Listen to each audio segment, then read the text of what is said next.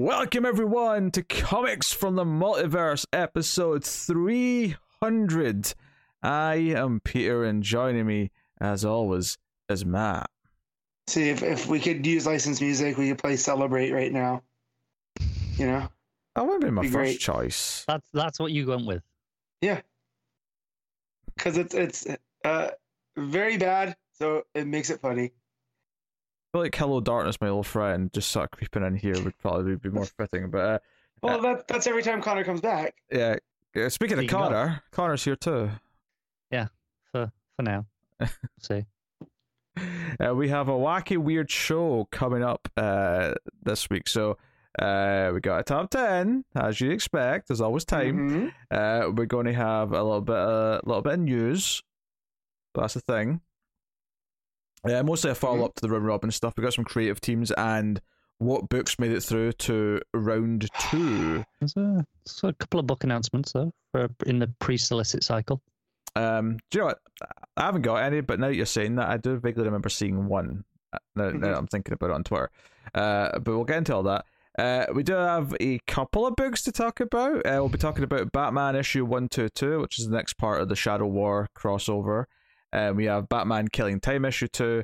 I believe Matt also read Monkey Prince issue 3. I did. Um, and then I've got a Patreon book of Animal Man issue 18. So, yeah, that's what's coming I- up book wise. But if you're thinking that's not a lot, a lot of stuff, that's that's like half a show. Good news, it's half a show. We got other things. It's episode 300. We have results to talk about. I'm going to be counting down the top 10 writers and artists as voted for by our listeners since the start of Rebirth and reveal the top 25 books since the start of Rebirth. So nice, hefty, interesting celebration of uh, all the comics that have happened in the past six years since we started this show coming up in the back half. Um, and there's a little Brucey bonus at the end of the show. There's a teensy weensy ween, just a little, just a small one. But there's a tiny little quiz that Matt and Connor are going to go head to head in to see who remembers the start of Rebirth more. Ho ho ho ho! Undefeated. Uh, Matt is undefeated in the quizzes. That's true. Yeah, it's because I don't care enough to try in quizzes. Aye, I'm I the EST. of of comics from the multiverse. so yes, uh, obviously a lot of this is because it's episode 300, but it's also conveniently a week where there's hardly any books, so that ni- nicely works out into uh, having time for all the extra stuff. That said, next week's almost just as late as books, if I remember correctly. So uh, I suspect we'll probably have some Oh, extra fuck. shenanigans then too. Uh, but yes, we'll get into things. Uh, so we had been doing the League of Comic Geeks top ten uh, for the past little while, but uh, Connor informed me before we started that the US Comixology on Amazon now sorts its new books in ra- sales rank, so we can actually, in effect, return to a top ten comics on Comixology. Damn it! Now I can't cheat. I mean, you can cheat. You can just go to Comixology. yeah, Yeah, on but I, I want to get my iPad out. It's easier just to do it on my computer right here in front of me. yeah. You know. I mean, you can just D- d- don't don't tell him that this is fine. Like he could have done this before with the old Comixology and he never did it. That's just yeah, uh, yeah. This is this is what's baffling me. It's like you can load up League of Comic Geeks. You can load up Comixology. I could, but will I? yes, but yes, there's That's always how badly you want to cheat. always time for a top 10 as you know uh, so this is the top 10 books at the time of recording on comixology notably it's the us comixology specifically which arguably is the more relevant one anyway but it's Yeah, that's But it- right. But the reason why it's specifically the us one is because the uk version hasn't done this yet so Yes, because for some reason Amazon, one of the biggest companies in the world, can't figure out how to roll out an update worldwide to their same website. Or make a good update. Well, there's that too, yeah. Yeah, still sucks. it's it's It, it yes. might be my iPad, but I it crashes on me at least twice a day. Just It's shit. Yeah. freezes, you know. Doesn't I have to find the page I was on? It sucks. Hmm. Yes. Well, top 10. Time of recording.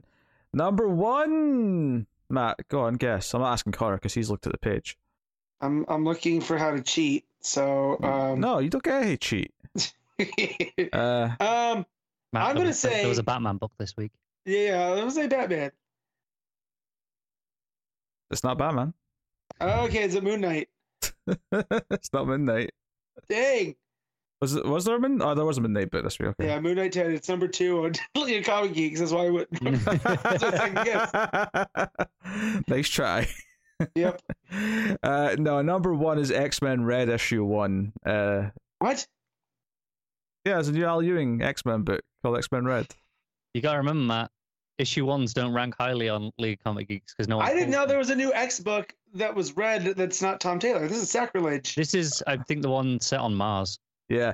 Do you know what? This like I I was excited when I read X Men Red by Al Ewing, but then realized it was still tied into all these other X things that I don't care about. It's really annoying because there's this and Gillen is taking over the main X Men book. I, I mm-hmm. think it's Immortal X Men. I don't care about I could be about wrong. And. I'm like, God damn it! I love both those creators. I want to read this, but Krakoa nonsense. Yep, yep, yep, yep. Uh, so that is number one. Number two is Devil's Reign issue six. That's the final issue of that series. I, uh, I'm, I'm slowly catching up on the Zdarsky stuff, and it's very, It's very good. Um, and so I'm excited to see where this goes once I finally get there. And like six more trades. Yeah. Uh, number three is Marauders issue one. So another X book. Yeah. So there you go. Uh, number four is finally Batman issue one two two. Um, could it be we're going to see a slight change to how things rank compared to how they used to rank in Comixology because it's now tied into Amazon and it's going to skew numbers slightly differently? It's possible, but it's also the fact that those are all like issue ones, right, of the new X Men stuff, and uh, and then Mm-hmm. the end, the, the final issue of an event. Yeah, possibly. Yeah, it could just be that. But hey, uh, so the Batman's number four. Number five is X Force issue twenty seven. So X, eh, the X corner of this Which, Marvel world is doing very well, seemingly. yeah, A- X sells the same as Bat sells. In fact, right? Spe- speaking of, X Force Annual issue one is number six. So there's a second X Force book this week. Yeah. I think like this week, or maybe like this week and last week, is the start of the new section of the X books. So I think I think they're on Destiny of X now. So it's all like, oh, here's a new jumping on thing. So I'm I'm guessing a lot of people are jumping on line wide. Okay.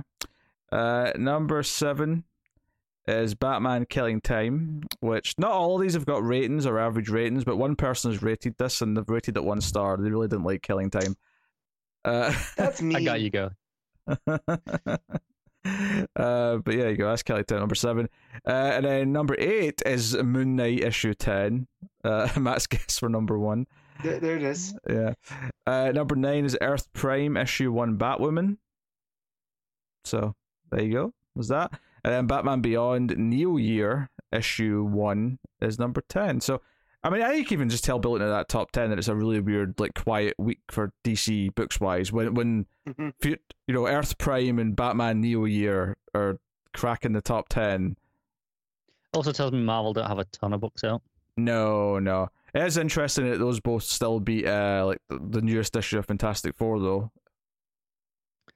Yeah, yeah. Also, and it's a little bit further down, but I just want to mention uh, Black Widow 15 turns out as the final issue of the series. It was what Marvel did that thing where they just didn't tell anyone it was the final issue Oh, until it, it came out, and then they were like, "Hey, that was the last issue, by the way, guys." Joe, Joe sucks about that. As I read the first arc, thinking, "Oh, I've read the first arc. I look forward to the rest of the run," and now I found out that I've read a third of the run. And it's really good as well. Yeah, that's one after Daredevil. I might get caught up because I do love Uh, Thompson. Just Um, read the whole thing. Yeah, nice little yeah. three trade run.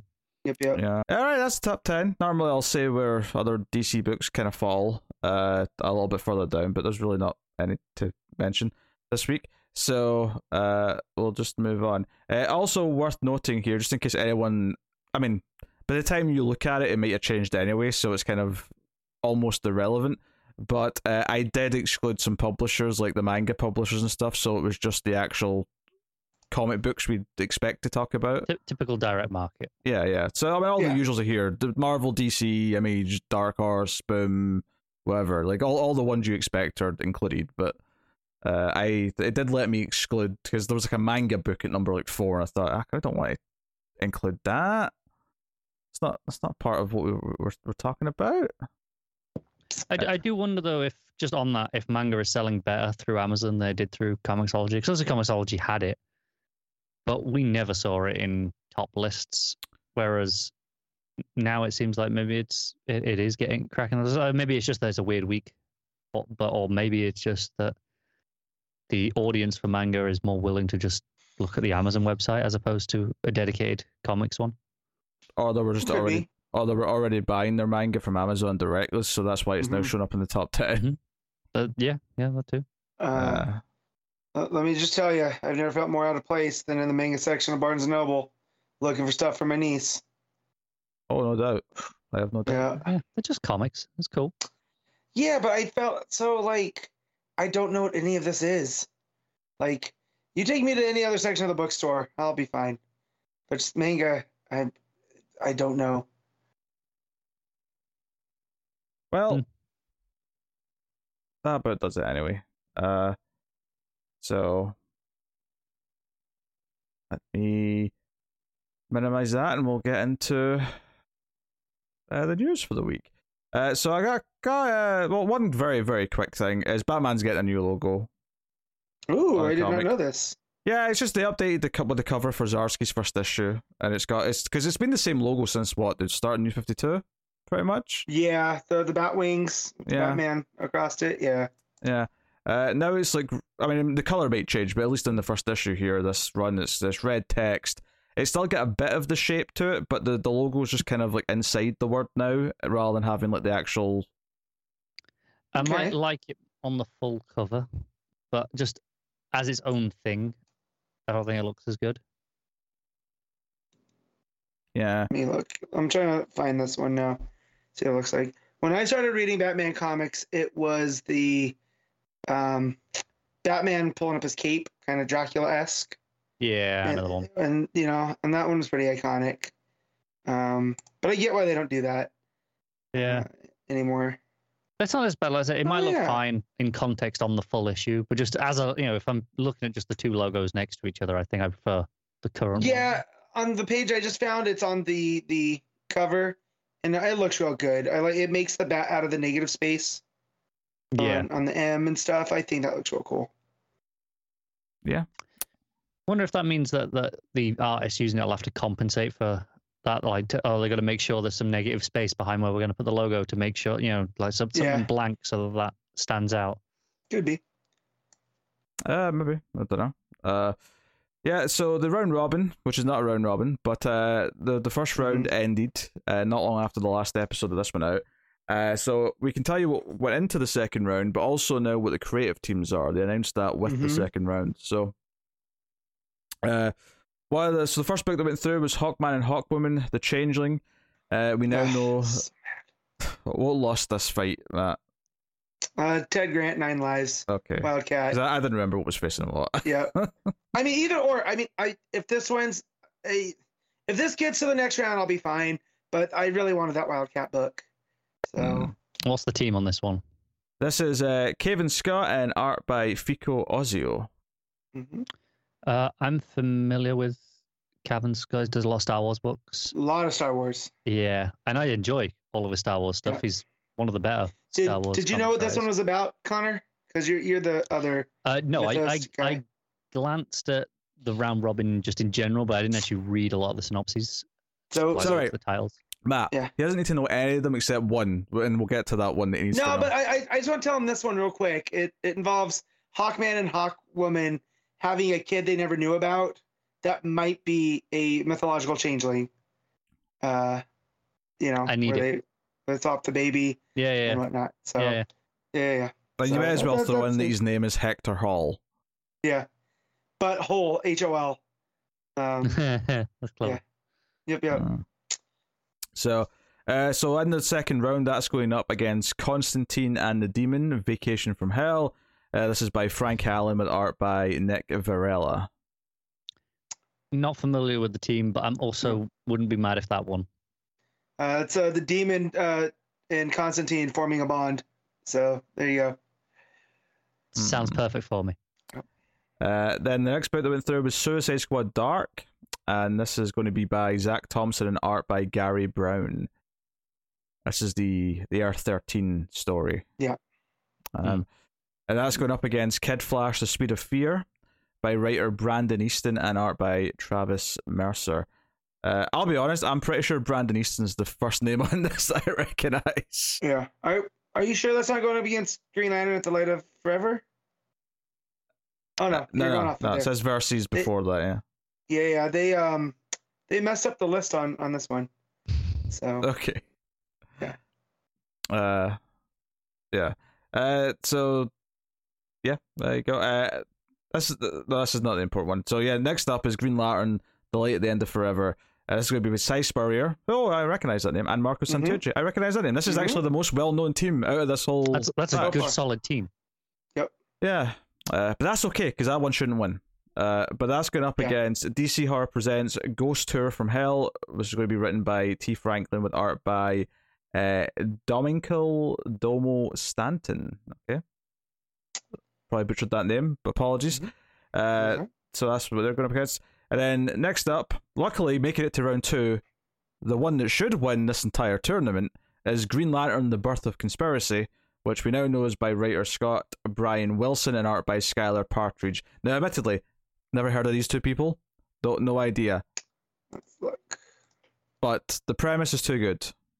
The the artist name sounds familiar, but I might have just read that they might have just I- popped up in like a I, I, I Um, just say it's it's hard to get excited about any of these right now.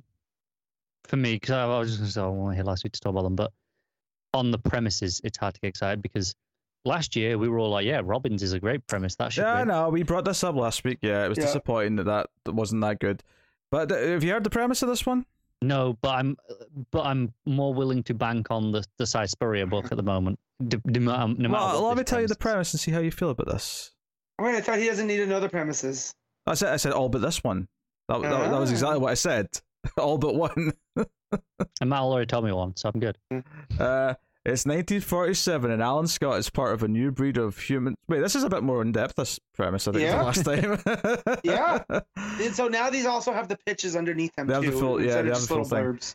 Uh, all right, well, I'll, I'll read this one. Uh, it's 1947, and Alan Scott is part of a new breed of humans endowed with the power of gods, but he still has to work a day job, protect his personal secrets from the public, and hide his civilian identity from the government agency formed to monitor superhero activity. When he finds himself at the sites of three UFO incursions, the famous Men in Black and flying saucer sightings, and the Roswell crash, realized that he could lose everything. Now, as Green Lantern imprisoned and alone on an alien planet, used as a conduit to harvest the power of the Green Flame, he may have to rely on the low level government uh, functionaries whose job it is to spy on him to help him put a stop to alien genocide and hold the government accountable for hostile actions and trust them to keep his deepest secrets secret. So basically, the, the, the gist of this one was is that it's it's doing like Green Lantern fifties UFO conspiracy stuff. It, it sounds good, but it do- oh, doesn't immediately be like that. That's a must win for me. I'll admit the full description is less of a must win than it was last Yeah. week, but it was just Uh-huh. the the broad stroke. that sounds a bit Okay. more normal, but So that, that that sounds fine. Like it, it could be a good book. I still wanted to win though. I'm, still going to vote for the, the like a Si Spurrier book or probably the Kevin Scott book. It's not against that. yet though. So Yet, yes. Well, I'm saying when it gets there. yeah, If well, it it's, gets uh, there. it's up against uh, Superboy: The Man of Tomorrow, which is by Kenny Porter and art by uh, Jahnoy Lindsay. Don't know either of those names either. But No, hey. I'll take a Superboy. Is it Connor Kent? Yes. It is Connor Cool. Kent, yes. Uh, but I still want the UFO Green Lantern pulp book. Yeah, so uh, interesting that they, this is one of the few creative teams that I they have um, work listed behind. So Scott Bryan Wilson worked on Pennyworth and Batman Gotham Knights, and Skylar Patridge worked on Wonder Woman. So that might be where I know the name from. Uh, so yeah, that's pretty cool. I have to go back and read all these because I didn't realize these had much more in depth. Yeah, they've fleshed Yeah. out all the descriptions. I'm not going to go through them all because it'll take us ages to go through No, them no, all. no, no. But yeah, And we did, uh, you know, we looked at all the, the basic premises last week, so Uh, but I mean, all the creative teams were worth mentioning, even if the vast majority of them are names that we don't recognize. Which I guess kind of makes sense that it's a lot of not all, but most of them, at at least from like a mainstream DC perspective, are newer teams, and they're more like that's why they're on this tournament as opposed to just being given a book. Is there? hmm Yeah, I also feel bad for a lot of them though because I think there are a, a lot of people who will see a name like me included will go, "Oh, Si Spurrier, that's a trusted name. I'll vote for that." Or, you know, or pick your Yeah, poison, yeah. whoever, Um, whoever you are. And a lot of these, you know, fresher people will probably not get the chance. Eh, You know, like Tim Seeley won last year's. Uh, Yeah, I think um, it's okay to have the known names, but you probably either have to have it all be like names or all not be names that people know. You can't have a mix of the people who don't have the no- you know And- the, and- the reputations or just getting and, ignored. and that's not to say these creators have not worked on anything, but I think some of them already have worked on multiple DC projects, so they're well known by the the, the, the audience you're already targeting. Exactly. Yeah, it's not not done anything, but the, like the point is, is that we are not recognizing most of them. Yeah. So, yeah. Yeah. Okay. There you go. Uh, what were these new books Connor that got announced? Uh, so we've got two, one more interesting than the other. Um, the first is a Young Justice miniseries uh, set in the, the world of the, the animated show. Okay. Um, it's a six issue mini. Uh, I'm trying to see who it's by. Uh, written by the showrunner Greg Weisman with art by one of the storyboard artists, Christopher Jones. Wow. Um, it's doing the same thing that Robbins does, where it's going up first on uh, DC Universe Infinite, and then coming out in stores uh, about a month later. It's, like six weeks later, but I think that's just where it happens to fall in the month this time, as opposed to anything particular. Um, as a fan of Young Justice, though, yeah, that's cool, and yeah, you know, it's from the showrunner. You know, he's good. Yeah, this is completely, you know, in in continuity with the show. It'll probably not get referenced much, but it, you know, it's there. Oh, I mean, Uh, even though I like Young Justice, I'm I'm inherently just less excited about a tie-in book. But you know, That is fair. The other one, I think, is a much more interesting book that Matt, in particular, will be very excited by. Uh, this is a three-issue mini. Uh, I'm not sure if it's a prestige or not, um, but this is. Uh, it's called Superman Space Age, Mm-hmm. and it's by Mark Russell and Mike Allred, Mm-hmm. which already is just like okay, that's enough for me. Already Yeah. done. uh, this is the one that I saw casually on Twitter. I saw the names being mentioned. Um, Yep. Yeah. Um, it, it did.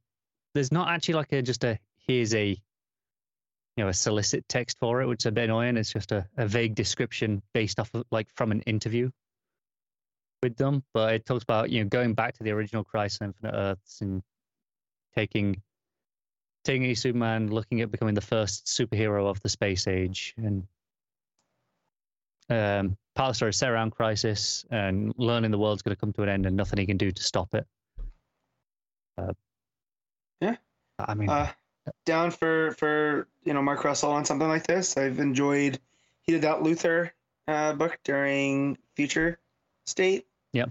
Um, and then you have Allred in that pop art style, setting. You know, it seems like this is that space age era. yes. So And uh, there's some preview pages, and on the last preview page, there's like a a version of Batman, and oh man, it's it's it's very much like here's here's a strange take on Batman, but kind of love it. is it based off of the original designs that uh, Bob Kane had? Uh, no, although there there are elements of that in there, but it's Okay. it's kind of its own unique thing to go in in the, in the war that, that that's going on here. Um, it's it's it's very pulp. There's a little bit a little bit rocketeery. Done and done. Yeah, um, that looks great. Um, th- this is coming out uh, end of July for the first issue. Um, we'll see in the solicits whether or not they are prestige issues or not. They, they don't mention it here, but three issue mini it, it could be. hmm Yeah, wouldn't be the first time. reasonable chance, I would say. Uh, okay. All right, there you go. That's the news. Uh, some sprinklings of things. Uh, I wouldn't say Mhm. there's anything super bombastic this week, but Did you talk about DC Universe finally coming to places outside the US? yes, we did. Yeah. Yeah, cool. I didn't know when that broke. I couldn't remember if that was during the week or. It was actually right after the previous episode because so- Ah, someone okay. pointed it out. Uh, but yeah, so there you go. Uh, that is the news for the week, which means we can actually get into the the comics already. Yeah. Uh, All of them. So we will start with Batman 122, Joshua Williamson writing with Howard Porter on the art. Uh, so this is part two of Shadow War. Obviously, we had the Mhm. assassination of Ra's al Ghul last issue, and about five different people all saying they're going after Deathstroke for for doing the deed. uh, so- Yeah. and of course, Death, the real Deathstroke going, wait a minute, that wasn't me. No man. so uh, that's where we left off last time. Uh, so this issue's got a lot of the investigation, Batman snooping around, you know, trying to Mm. figure out things. Already suspecting that it's not really Deathstroke because, well, I, well, I think the way Batman may be leading right now, or at least he was until the end of the issue, where he, Mhm. Talia seems to convince him otherwise, is that oh maybe Talia's behind it and like she gets you know because Deathstroke doesn't miss. If Deathstroke was going to kill Talia, he'd have hit. right. So, um, my my suspicion on that right now is that whoever's impersonating Deathstroke wants to implicate Talia, and that's why he shot Yeah. her in the shoulder, uh, yeah, or wherever he hit her. Because, because you know, in Deathstroke Inc., uh, the issue before all this started ended with the Legion of Doom. So I'm sure this has something to do with them and implicating Deathstroke and keeping their hands clean, or you know, so they say. So, uh, yeah, and I just Deathstroke bonding automatically with uh, respawn just that just cracks me up. Deathstroke just wants kids. You know, he's he's gonna lose them. He'll just find new ones. People you know? say about Deathstroke, but literally for like as long as he's been a thing, his relationship with kids have kind of defined him. Yeah, but I just love like there was no hesitation that automatically this is now his new son, and he's gonna treat it as such. And I do, it, it does make him more akin to Batman, right? Like, there's How got that parallel with it, yeah. yeah. So I, I like that, and with Roz and, and Legacy and Talia, and you know, it just feels like yeah, it's following the same trend, which I do like.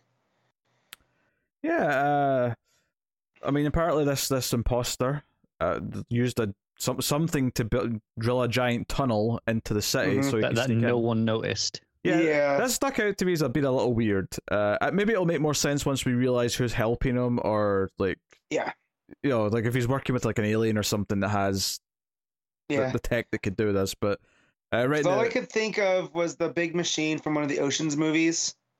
You know, the, the It's it, it's not even like that close to the sea. It's quite a bit out, yeah. yeah. it- but it's huge. No, if I was to compare it to Earth, and it's like the end of Predator Two, when you realize that the Predator ship, like, sort of like Mhm. landed in the sewers and made this big tunnel, kind of thing. Mm. It's sort of like drilled It's, in. it's what they drive in in the uh, Ninja Turtles. Technodrome. Uh, Yeah, Yeah. thank you. well, no, he's talking about the the the takes him from the Technodrome with the drill on it, right? The drill, yeah, yeah, yeah, Yeah. The, the, the little one. Technodrome's a big, you know. Yeah, yeah. Uh, But they have the one with the drill, don't they? Yeah. It's been a while. okay. Um. So yeah, so Batman's investigating around uh, as is chased. Deathstroke's fighting for his life because the ninjas have all shown up. Mhm. Um. Prometheus nopes the hell out of there. Yep, yep, yep. Yeah, Angel Breaker's the assassin leading Uh-huh. this charge and actually kills one of his guys uh, who stay who heroically Yeah. stays back to hold back Dead- the ninjas and gets his face sliced off. Yeah, uh, Deadline, I believe. Yeah, I could have told you that, so I'm, I'm glad Yeah. you knew that, Matt. Uh, so yeah, uh, Deathstroke jumps out the window with respawn just in time as a missile's hitting the building uh, to make it go boom. And it's a very fun action. Honestly, my favorite little scene in the whole issue is probably where Damian comes to get Rose at the bar, Mhm. and you don't see him. I, I think this is just a great introduction where you just Mhm. hear a bouncer say, "Hey kid, you can't be in here. You look too young." I'm like, "Looks too young." He's like twelve. Of course, he's too young. Yeah. this, is, this just looks too young. Um, but I'm getting flashbacks of Hot Fuzz. Uh, when's your birthday? May seventeenth. What year? Every year. uh, but you, you just hear you want to see my ID and you just hear like a like a thud and a crack and a pow and uh, in walks Damian. And but the reason why I like this scene so much is, I mean, I, I like the introduction to Damian, but it's actually just the fact that he starts making this speech about how he's going after Deathstroke, and Rose just says, "Shut up, Robin. Let's go kill my dad." Yep. like just doesn't need to hear the explanation. She's just, you know, she's sick of his shit. It's time to go. Um, so here's the questions. Obviously, we had uh, I think it was Bogdanovich on the the first Yeah. issue, and it was Yeah. great art all the way through. Obviously, Porter's a bit of a shift in terms of style. That's my biggest problem. I don't. I mean, I'm recognized as not being like the biggest Porter fan ever, but I don't hate it. I do hate the context of back to back because I actually read these, you know, straight into each other because I, I didn't read my books last week, and i this is how it's going to be in the trade. You know, going one into Yeah, the yeah. next, and oh, it's horrible. Like it's Yeah. so jarring. I, I like Howard Porter a little bit more than you. Uh, right? We've talked about this when we were both reading Deathstroke Inc. I don't feel Porter's a fit for Batman.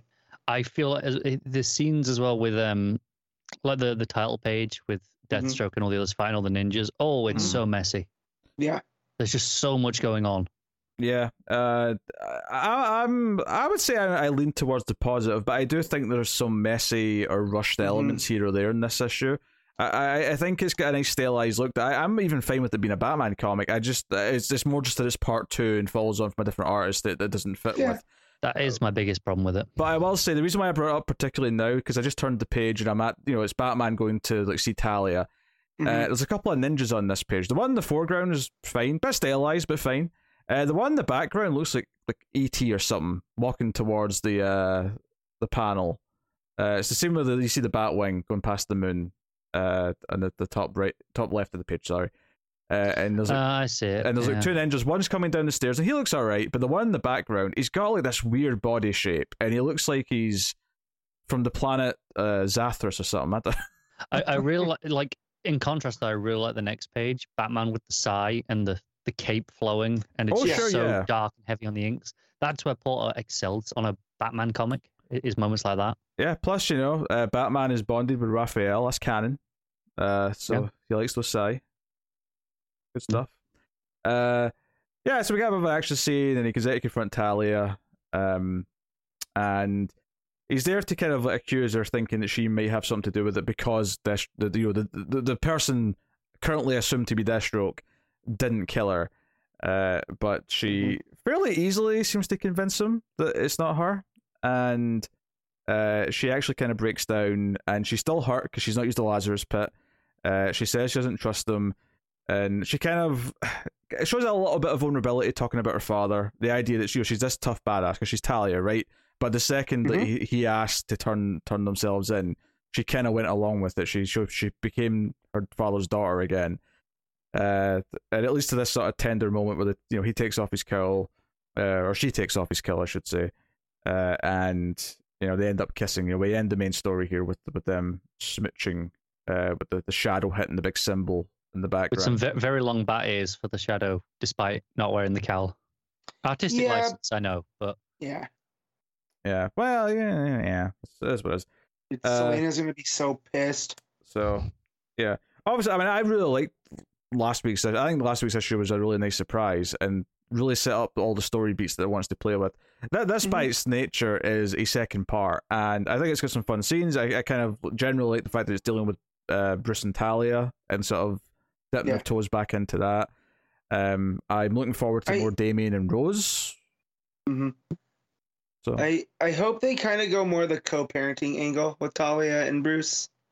Just Sure. because I do like that, I like that angle where uh, it was one of the strong moments of Tom King where uh, they they went there to basically let Talia know that they're done and that him and Selina are together.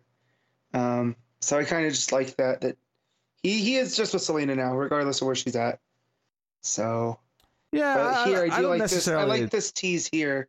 Yeah, I. I I don't necessarily suspect this is trying to set up that there's going to be like a proper romance, but it's, it's more just it's a it's a moment of, you know, uh, emotion for both of them. Mhm. her in particular, Yeah. he's, he's you know they're. she- She's because she's the one making all the moves here. She takes down his Right. kill. She touches Well, his chest. If you even look at that last page, his eyes are open, almost like he's he's shocked. Yeah, yeah. Um, So, but no, I just I do like that that that and you know it do, it feels like this is softening Talia just a little bit from her being this maniac leader of a terrorist organization to you know that's my kid's mom. Um, I I don't mind that you know Un- unless but- they're doing it, she's playing an angle, and this is all just trying to convince. Of him, course, she's not that's behind. always always her, right? She, but she is Yeah. the demon's head now too. So She's got the fancy Uh, green cape to prove it. yeah, she does.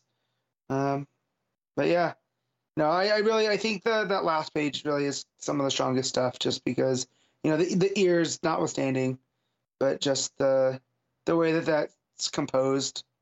I think it's a really cool, neat image.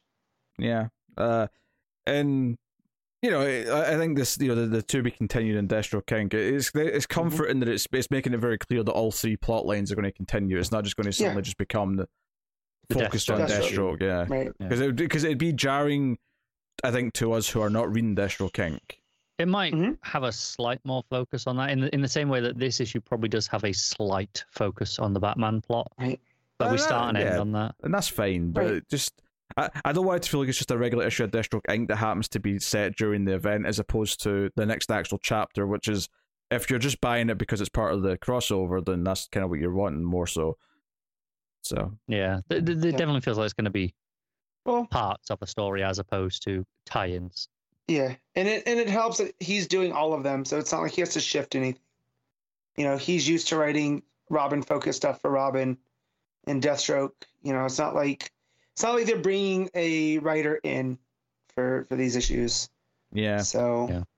yeah. So I actually did read the backup on this one. oh, Um, well, it was Williamson writing it, and I was curious. Uh, here saying, oh, you said you did or you didn't? I did. oh, I thought you said you didn't. And I was I'm like, oh man, No, no, I did. Uh, gotcha. uh did Connor? Yeah. Yeah. Yeah. Uh, yeah, I was basically because I noticed it was Williamson. I went, oh, maybe this is relevant, Yeah. and it kind of is thematically because you know Mhm. sometimes w- when they're doing a story, like sometimes we'll feel like they put in like a needless flashback to like an early part of Batman's Mhm. career that relates to who he's interacting with. Uh, I kind of like that here. They just said, oh, that can just be the backup. I, I wanted to do like an early, you know, Batman meets Deathstroke story, but I'll I'll do it in the backup. Yeah. Which I, w- I was kind of into it until the last page, and then I was like, eh, I'm kind of out of it. I kind of agree. The last page made me go, "Oh, this is something very different." Because I, I thought this was going to be about, okay, this is Deathstroke's first interaction with Batman. There's a hit out on Robin, which is you know young Dick Grayson, and There's, there's the scene of you know they're having the first sparring, and he's like, "Oh, this is where you learn all these moves from yeah, he's like, "Oh, I recognize Descartes' teachings. I recognize Mhm. so so's Ted teachings." Grant." Yeah, uh, uh, Ted Grant was a nice name drop there actually. Um, so it was. But yeah, but then the, the reveal at the end is because he's trying to figure out, you know, who hired you, Deathstroke, who hired you. And when he takes off his mask, he's got a Joker smile, and he says, "Yeah, whoever it was couldn't stop laughing." And it's like, oh wait, he's he- so he's been Jokerized. This is, It's this is so much less interesting. Yeah, to- like immediately. Yeah. It just went. Oh, I went. But- oh, okay. So how am I defending the Joker thing here? Um, I feel like this ends with them both going after Joker because Slade has a healing factor, right? That is so- probably where it ends. But- Like it feels like he'll metabolize the toxin, and this will end up being a Deathstroke Batman team up. Uh, and I feel that's kind of shading where Shadow War I is mean, going th- end up. there's That's not a lot of time fine, left though, because that this um, It's going to be like a two-part little thing, right? Or is it three? Yeah, maybe three. I think because Williamson's only on the book for another like two issues, I think. Couple, so, I just think as well, like that's that's fine if that's the story they're going for, but it's a less interesting story than just uh, well, Batman for versus sure. Deathstroke early days. And yeah. and I think for me, paralleling that like with the, the present day and you know Mhm. showing that okay, this is where they were and this is where they are Mhm. now. That that's a more interesting only- change. Yeah, the only argument I could think of, because to me this ending kind of stops it from paralleling the main story. But the one argument I suppose you could say that it can, might still connect up with it thematically is that Joker using Deathstroke in this way in the past was also kind of similar to there being an imposter Deathstroke, and that Maybe Right. this is all just setting up that the imposter Deathstroke is actually Joker. that'd, be, Nah, that, oh, that'd be something. That would yeah. I'm I'm just ter- I, I just threw that out there as a joke, and if that's true, I'm terrified. no, because I think once Williamson better than that. At least I hope he is. I, I'll tell you, is- I, I'll tell you right now. Oh, If they reveal towards the end of this, if you know, it probably won't be the last issue, but probably the penultimate or mm-hmm. whatever issue. If they reveal that Joker's the fake Deathstroke and it's all a Joker thing, I'll give that issue a one out of ten.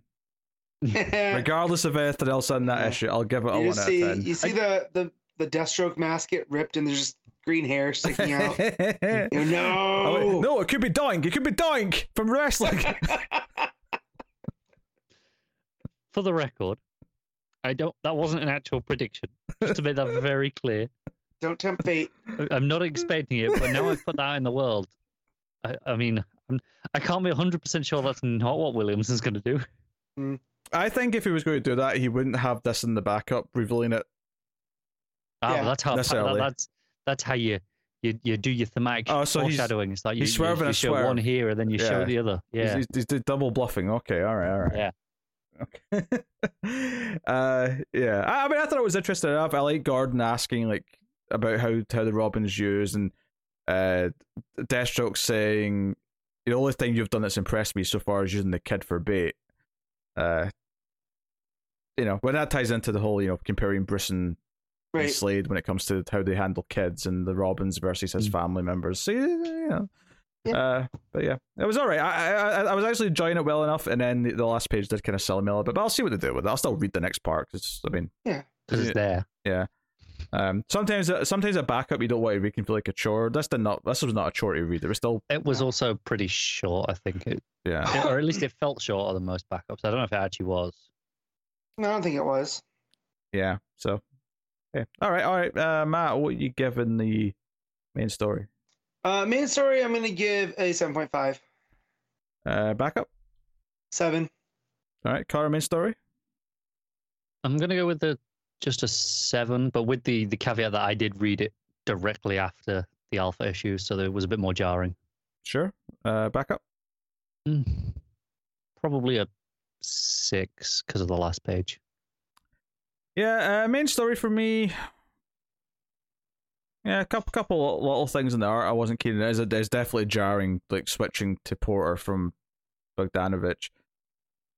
Uh, but I like what it's doing, but it's definitely not like I thought. It, the first issue like had lots of little setups and payoffs, and what it introduced as the start of the story was a nice big gut punch that felt like it was really trying to do something and advance the status quo forward. Uh, by its nature, the second issue is just a fine second issue, so I'll, I'll probably agree with the seven. I think, but I'm enjoying it, and I'm, I'm looking forward to see what they do. Uh, so there you go. Uh, the backup, yeah, like a six, maybe six by five. That push, yeah. So there you go. Uh, all right, Batman: Killing Time, issue two. Tom King writing and David Marquez on the art. So, first issue was Riddler, Catwoman, Penguin, and Croc all teaming up to steal something mysterious out of a safety deposit Mhm. box. Using Croc as a distraction, it played with time. It was jumping around the city, like just during, just before, just after the, the heist. Uh, we still, and I, I sort of predicted that it would still use the, the time mechanic in some way, and it does here in this second issue. It's jumping around, um, which I still think mostly flows well. There is definitely. I remember when I got to the final page because it keeps cutting back to like you know thousands of years ago for, Uh-huh. for Ancient, ancient Rome or ancient Greece. Rome, yeah. Uh, and when I got to the end, I, I actually went back to the start to check the time because it, I was like, wait, is this not a guy that was getting like beaten to death at the start of this Mhm. issue? And it was, King but Pentheus. but so I will say it didn't quite flow as seamlessly as that first issue did because it was jumping around a little bit more in the timeline. Yeah, there's there's a lot of jumping around in this one, and reading it last night before bed was very difficult. I mean, I'm sure if I read it beforehand, it wouldn't have been. But just trying to keep everything straight uh, with a tired brain was kind of hard. Um, and also trying to figure out how the hell the story of King Pentheus ties into all of this, right? Because there wasn't anything like that in the first issue.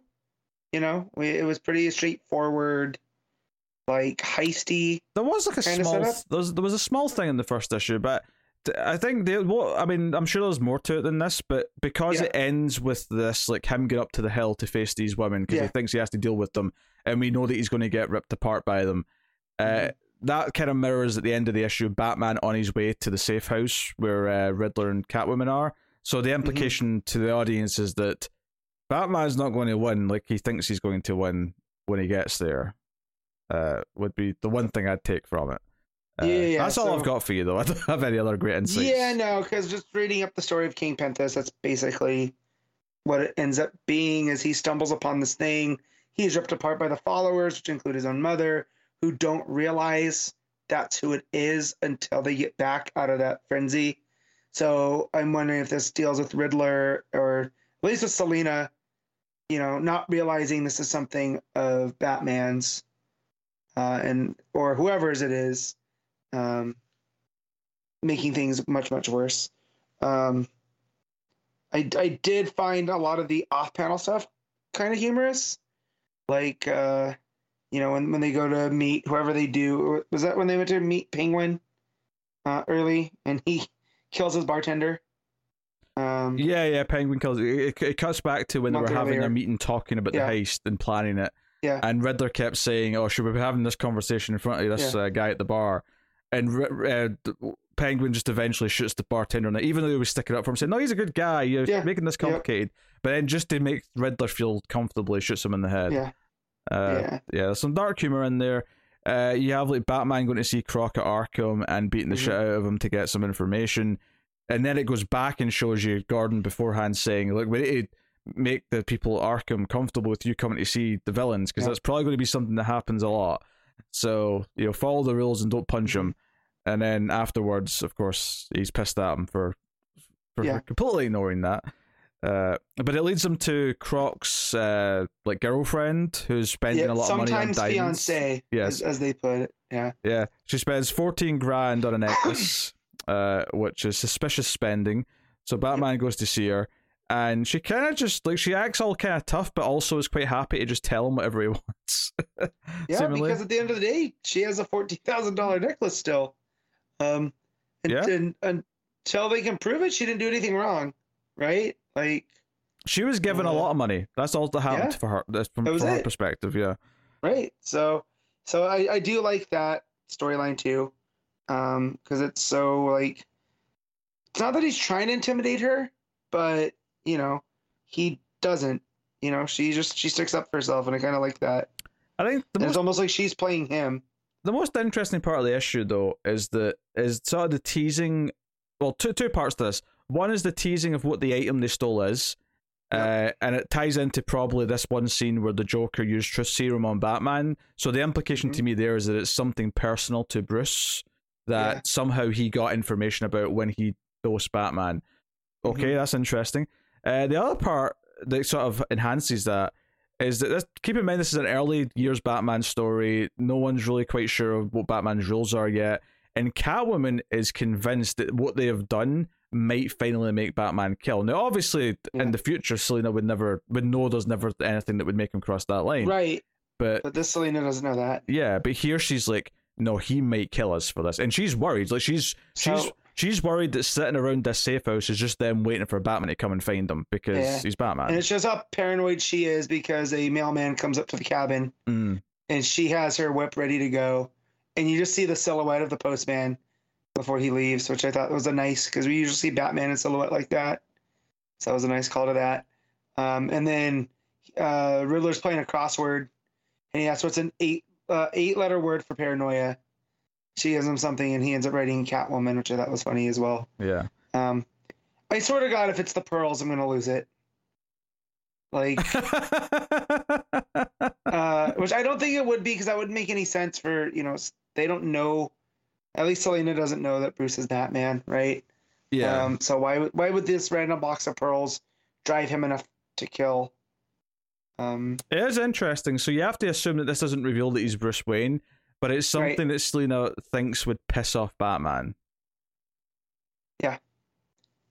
Hmm. So maybe it has something to do with a Robin, But it's early days, um, though. Does Robin even exist yet? right? That's what I'm thinking.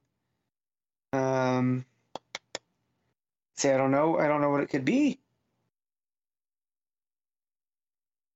I'm actually a little stumped. I'm very curious of what the Yeah. answer to this is going to be. I mean, it's it's a good mystery, um, thus far. Uh, and then we, we also see that, that Riddler has put um, Penguin in in a body cast, basically, the beating he delivered on him. So um, that was a pretty pretty startling page. Um, Yeah, because this is later on in the timeline. Actually, this jumps Yeah. ahead and shows us that he's in the hospital. Uh, and then we get a glimpse of him actually beating Penguin up, and it's like, oh, Yep. because that's the other thing. They keep teasing who the buyer is, right? Because they're they're waiting for the buyer to contact them. And there's a really interesting point is when they go to see this potential buyer, the buyers, the, the narration of the book, which has been very third person and just detached, suddenly speaks in the first person. Like it says something like they, they've they've come to see me. And I'm like, oh wait, this narration the whole time's been someone like in the story, uh, Mhm. which is like, oh, I mean, if it is something personal to Bruce Wayne, my guess would be Hush, maybe. yeah, maybe. But it's just, uh, But- that's but- just because it But again, it's sense. personal to Batman, not Bruce. We think we. I mean, we don't know for Yeah. sure, but yeah. Right. Also, that's what I want to bring up, and because man, there's so much going on in this. The the the bruises that Riddler put into Penguin make spell out something. That's Morse code. Yeah, he In- he in literally makes. He hits him harder for the dash and hits him lighter for the the Yeah. dot. That- that's- It's uh, it's uh, interesting. Uh, so yeah, so yeah, there's a lot going on here. Um, I. I'm trying to think of as a way it could be personally Bruce, but them not know that Batman is Bruce, but still understand that it would piss him off. hmm Um,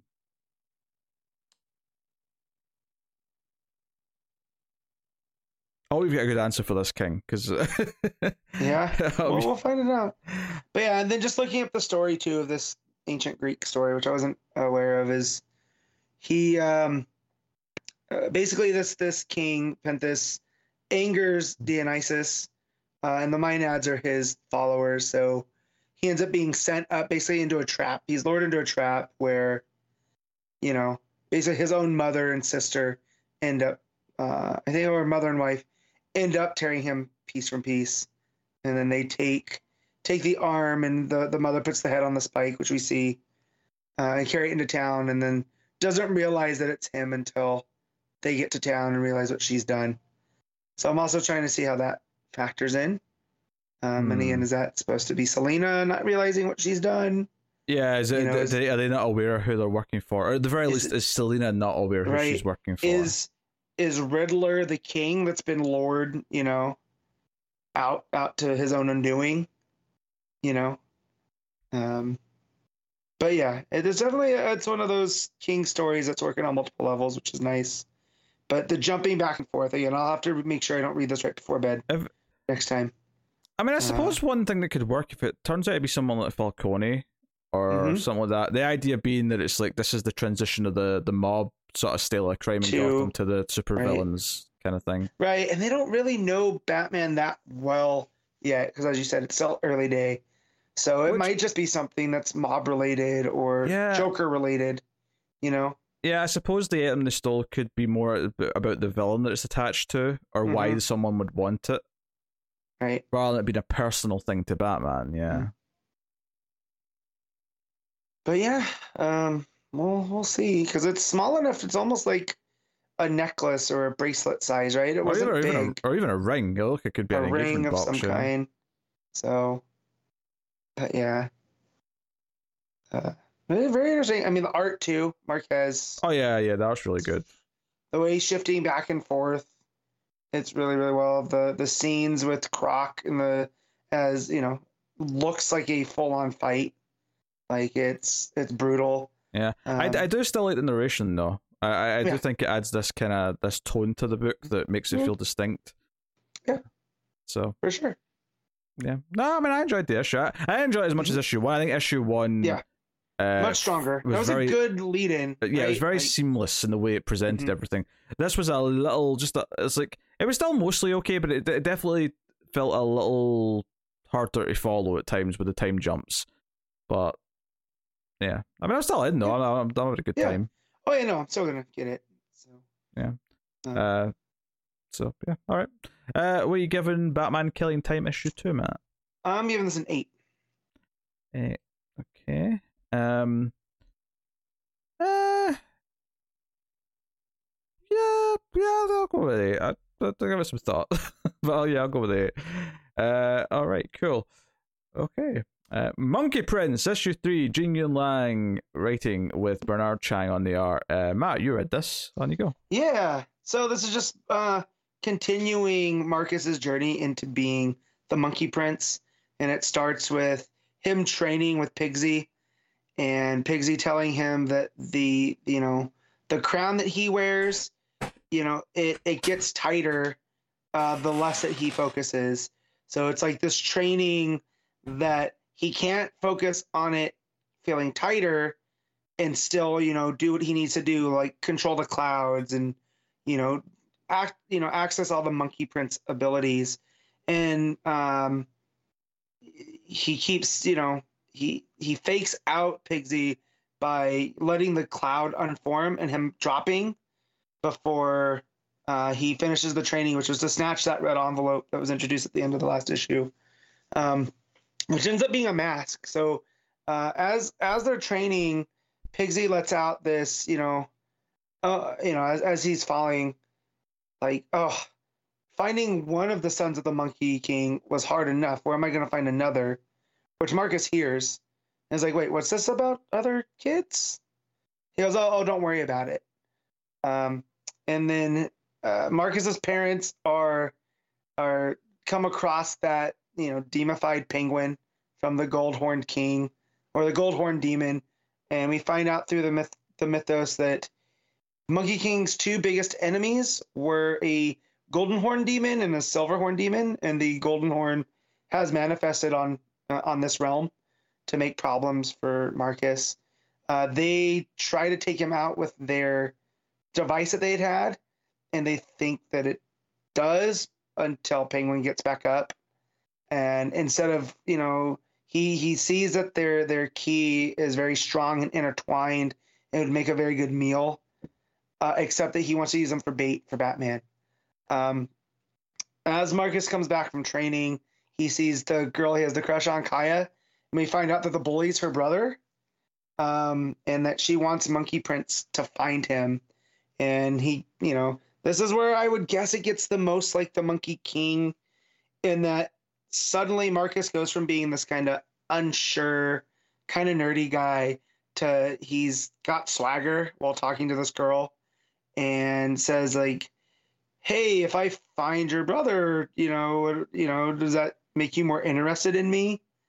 You know uh, and she's like well i guess kinda. You know you're some weird monkey god i guess. Uh, so he ends up finding the brother, and Damian has him strung up on the football field upside down, you know, Batman style, tweeting for information about this monkey character, which he claims not to know, which he doesn't. So Monkey Prince comes up, and him and Damian fight, and uh, he ends up losing his hand, which Damian's like, my staff doesn't even have any blades. Why does this happen? Uh, fighting you is gross. Um, and they end up sparring back and forth. And the hand, you know, he ends up Monkey Prince ends up saving the bully, and as the hand fights Damian, to which makes the bully puke. Um, well, well, Marcus is up on that. Pigsy is hunting down these demons that Marcus is supposed to, but his training's still not complete. Uh, and he ends up finding them as a hot dog vendor and the hot dog like the hot dog cart. And he mentions like, "Oh, this isn't. You guys aren't even good at at you know disguising yourselves. We can people can clearly tell you're demons. Um, and he ends up fighting them. And that's how you find about the gold horn demon. And you find out that Pigsy has some history with the demons. That uh, there's an editor's note to check out the Journey to the West. That this is, you know, fully in that lore, which I thought was pretty cool. But also, I don't need an editor's note to go read a, you know, hundred page plus book. You know, uh, so I hope they, I hope uh, Yang clarifies that a little bit more. Um, that maybe Monkey King is the reason Pigsy now is a, you know, on the side of good and not bad, is what I'm guessing. Uh, but he ends up making them take their demon form and he fights them, ends up freezing them and shattering them. Um, Monkey Prince ends up saving the brother, taking it back to the sister, where he gets a kiss, and as he gets, you know, receives the kiss from from the girl, he transforms back into Marcus real quick. um, which then leads to Pigsy coming up and saying, "We have to go. Your parents are in danger." And Penguin making a ransom video, uh, saying like, you know, Batman needs to show up, you know, and and save these people. Uh, so so far it's pretty good. Um, this was issue three, but you know, this was part three of four. So I don't remember how long this was supposed to be, but it definitely feels like we're heading into an ending chapter of an origin story. I hope they have more because I, I do like Yang taking on this kind of stuff. Yeah, it definitely I mean, feels. It was definitely more than four. There was at least six. No, I know that. but it may- I know sure it's it a was limited six series. issue, yeah. Yeah, but that'd be so weird to do, you know, three or four, right? And then have the final two issues be what standalone, or I'm not sure. Um, but no, it's it's Yang. It definitely feels more akin to his new Superman stuff. That he's just definitely having a lot of fun with this whole concept, and it still reminds me of Shazam with the way that he's learning how to use these new powers while also trying to balance being, you know, this teenage boy. Um, and yeah, the, the characters are kind of settled in, and you know, Pigsy trying to, you know, teach these these these lessons through discipline, which um, Marcus brings up. He goes, you know, the tighter this crown thing or this band gets on me, you know, it, the more akin to torture it is. Uh, You know, torture is not discipline. You know this, right? And Pigsy's kind of like, yeah, you know, more more or less it's the same. So that was pretty funny. Um, but yeah, uh, the the art is still you know the the standout. It's very uh, the the action sequences are well done. Like when Damian shows up and there's that fight scene, you can follow it really clear. Um, and and yeah, it's kind of it's it's kinetic without being too kinetic. So, but yeah, no, it's it's a whole fun read. I definitely encourage people to to be checking it out. But if you want to wait till you know the trade or whatever comes out, it's fully understandable. Um, but yeah, no, uh, Monkey Prince number three, I'm gonna give a eight. All right. There you go. Uh, so once a month, you can make myself a car read a book on patreon.com slash TV at one of the higher tiers. Uh, so I'm going to be talking about Animal Man issue 18 uh, from the Grant Morrison run. Um, Joe, I will say I didn't get a lot of sleep last night. I woke up after a couple hours of sleep. Is this one of the issues where shit's getting weird? And I will say, I don't know if a sleep deprived brain is the best time to be reading a Grant Morrison shit gets weird issue because Probably not. Alternatively, it might be the best time to read it. because You you didn't see Scorpion Assassins, did you? yeah um so the last issue if you recall ended with the the character showing up who was like his legs were disappearing and they were becoming just sketches right so it was getting very meta like he was being erased from the comic book and it's like okay plus you had this uh, I think lennox is name the character who's like talking to to to mirror master uh, that was the scene set in scotland last time um we start this issue set a little bit ahead where it's uh Animal Man's neighbors are upset, like the the, the neighbor woman's crying and the guy Rogers like offering him a drink. Um and he's very he's clearly distraught. It's all it's all done like a POV style this, so it's all like we're looking through Animal, Animal Man's POV. So we never see him, we just see kind of who he's looking at and they're looking concerned. So if you imagine like a scene in a movie where we're getting like the guy in the hospital bed's POV, so we're seeing people look concerned and be upset and say, It's okay, you just have to relax, buddy. You just have to relax. Um, but it's you know, there's some narration here from Animal Man where he's like, uh, "I'm seeing like a door in the darkness," and it's almost like he's seeing like a computer screen and like the script being typed or something. Because I think the title of the issue is "At Play in the Fields of the Lord," but it kind of looks like it's on a computer screen and it's just been typed. Um, a- a- an old school, you know, like command Word, word processor. I wouldn't even necessarily say word processor because that, that would like apply more formatting than this. This was more like, Okay. uh, maybe it's just emphasized just to make it clear that it's doing like a stylistic Mhm. thing. Uh, but we cut back two days earlier and sort of like, okay, so we're going to build up, but we don't get to that point by the end of this issue. This is just the first part of this the story of getting us to this point where he's went through something and he is needing help because of it. Uh, but we cut back to the house Uh, so this guy just showed up. Uh, he seems to be okay now. His legs have reappeared. It's always good, but uh, he's there. He's like, these signs keep pointing me towards you. Like I found this comic book with you in it, but now this comic book's just turned into a map. But this part in the desert circled, so maybe we should go to the desert because that's where it's leading me now. But this is clearly something important. So, so, so something from the great beyond, and by the great beyond, I mean the real world. the writer is Mhm. giving this guy hints of where to go. So, yeah, I would so that's kind of it. But uh, interestingly, Maxine's got a bad feeling and says she doesn't want Buddy to go because she feels like her dad will never come back if she goes. Uh, so yeah, so that's this guy. Uh, his name's Highwater. I always forget his name. Uh, this guy was disappearing. His name's James High- Highwater, and Buddy says that he feels like he has to go with them. He, he feels like you know he's saying this to to Ellen. Um, like whatever this says, it's like you know it ties into like the aliens in Africa and some of the weird shit he saw there was kind of meta. He feels like it's connected. He has to go and do this. Uh, so this issue, I mean, it is actually fairly straightforward right now, other than that opening tease, because it is a lot of like him setting up who he is, why he's there, Buddy agreeing to go with him. Uh, I will say the panel sequencing as Buddy's leaving is very well done, because Ellen's attitude this whole time is mostly, oh, weird stuff happens here all the time. This is nothing. Buddy's going off. But as he's walking away with Highwater, uh, Buddy looks back at her, and the paneling here is really smart because it's it's just it's just um I was gonna say eight panels, actually seven panels because it's just one wide panel at the bottom.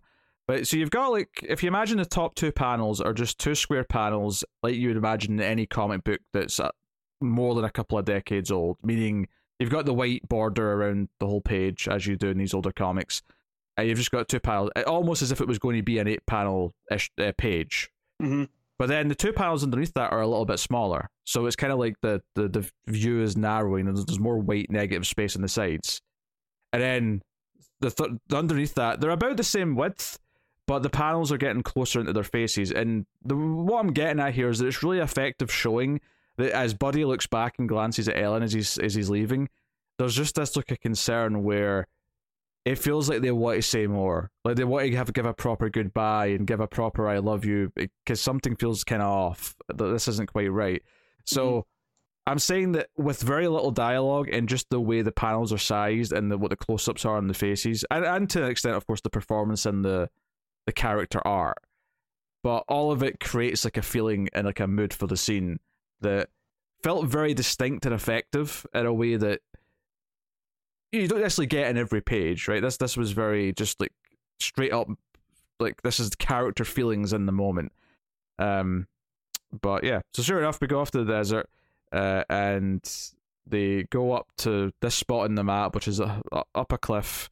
And Buddy said that you know I could have just flown you up here, and he's like, ah, nah. Sometimes you have to do things the hard way to to learn the, the appropriate lessons and whatnot.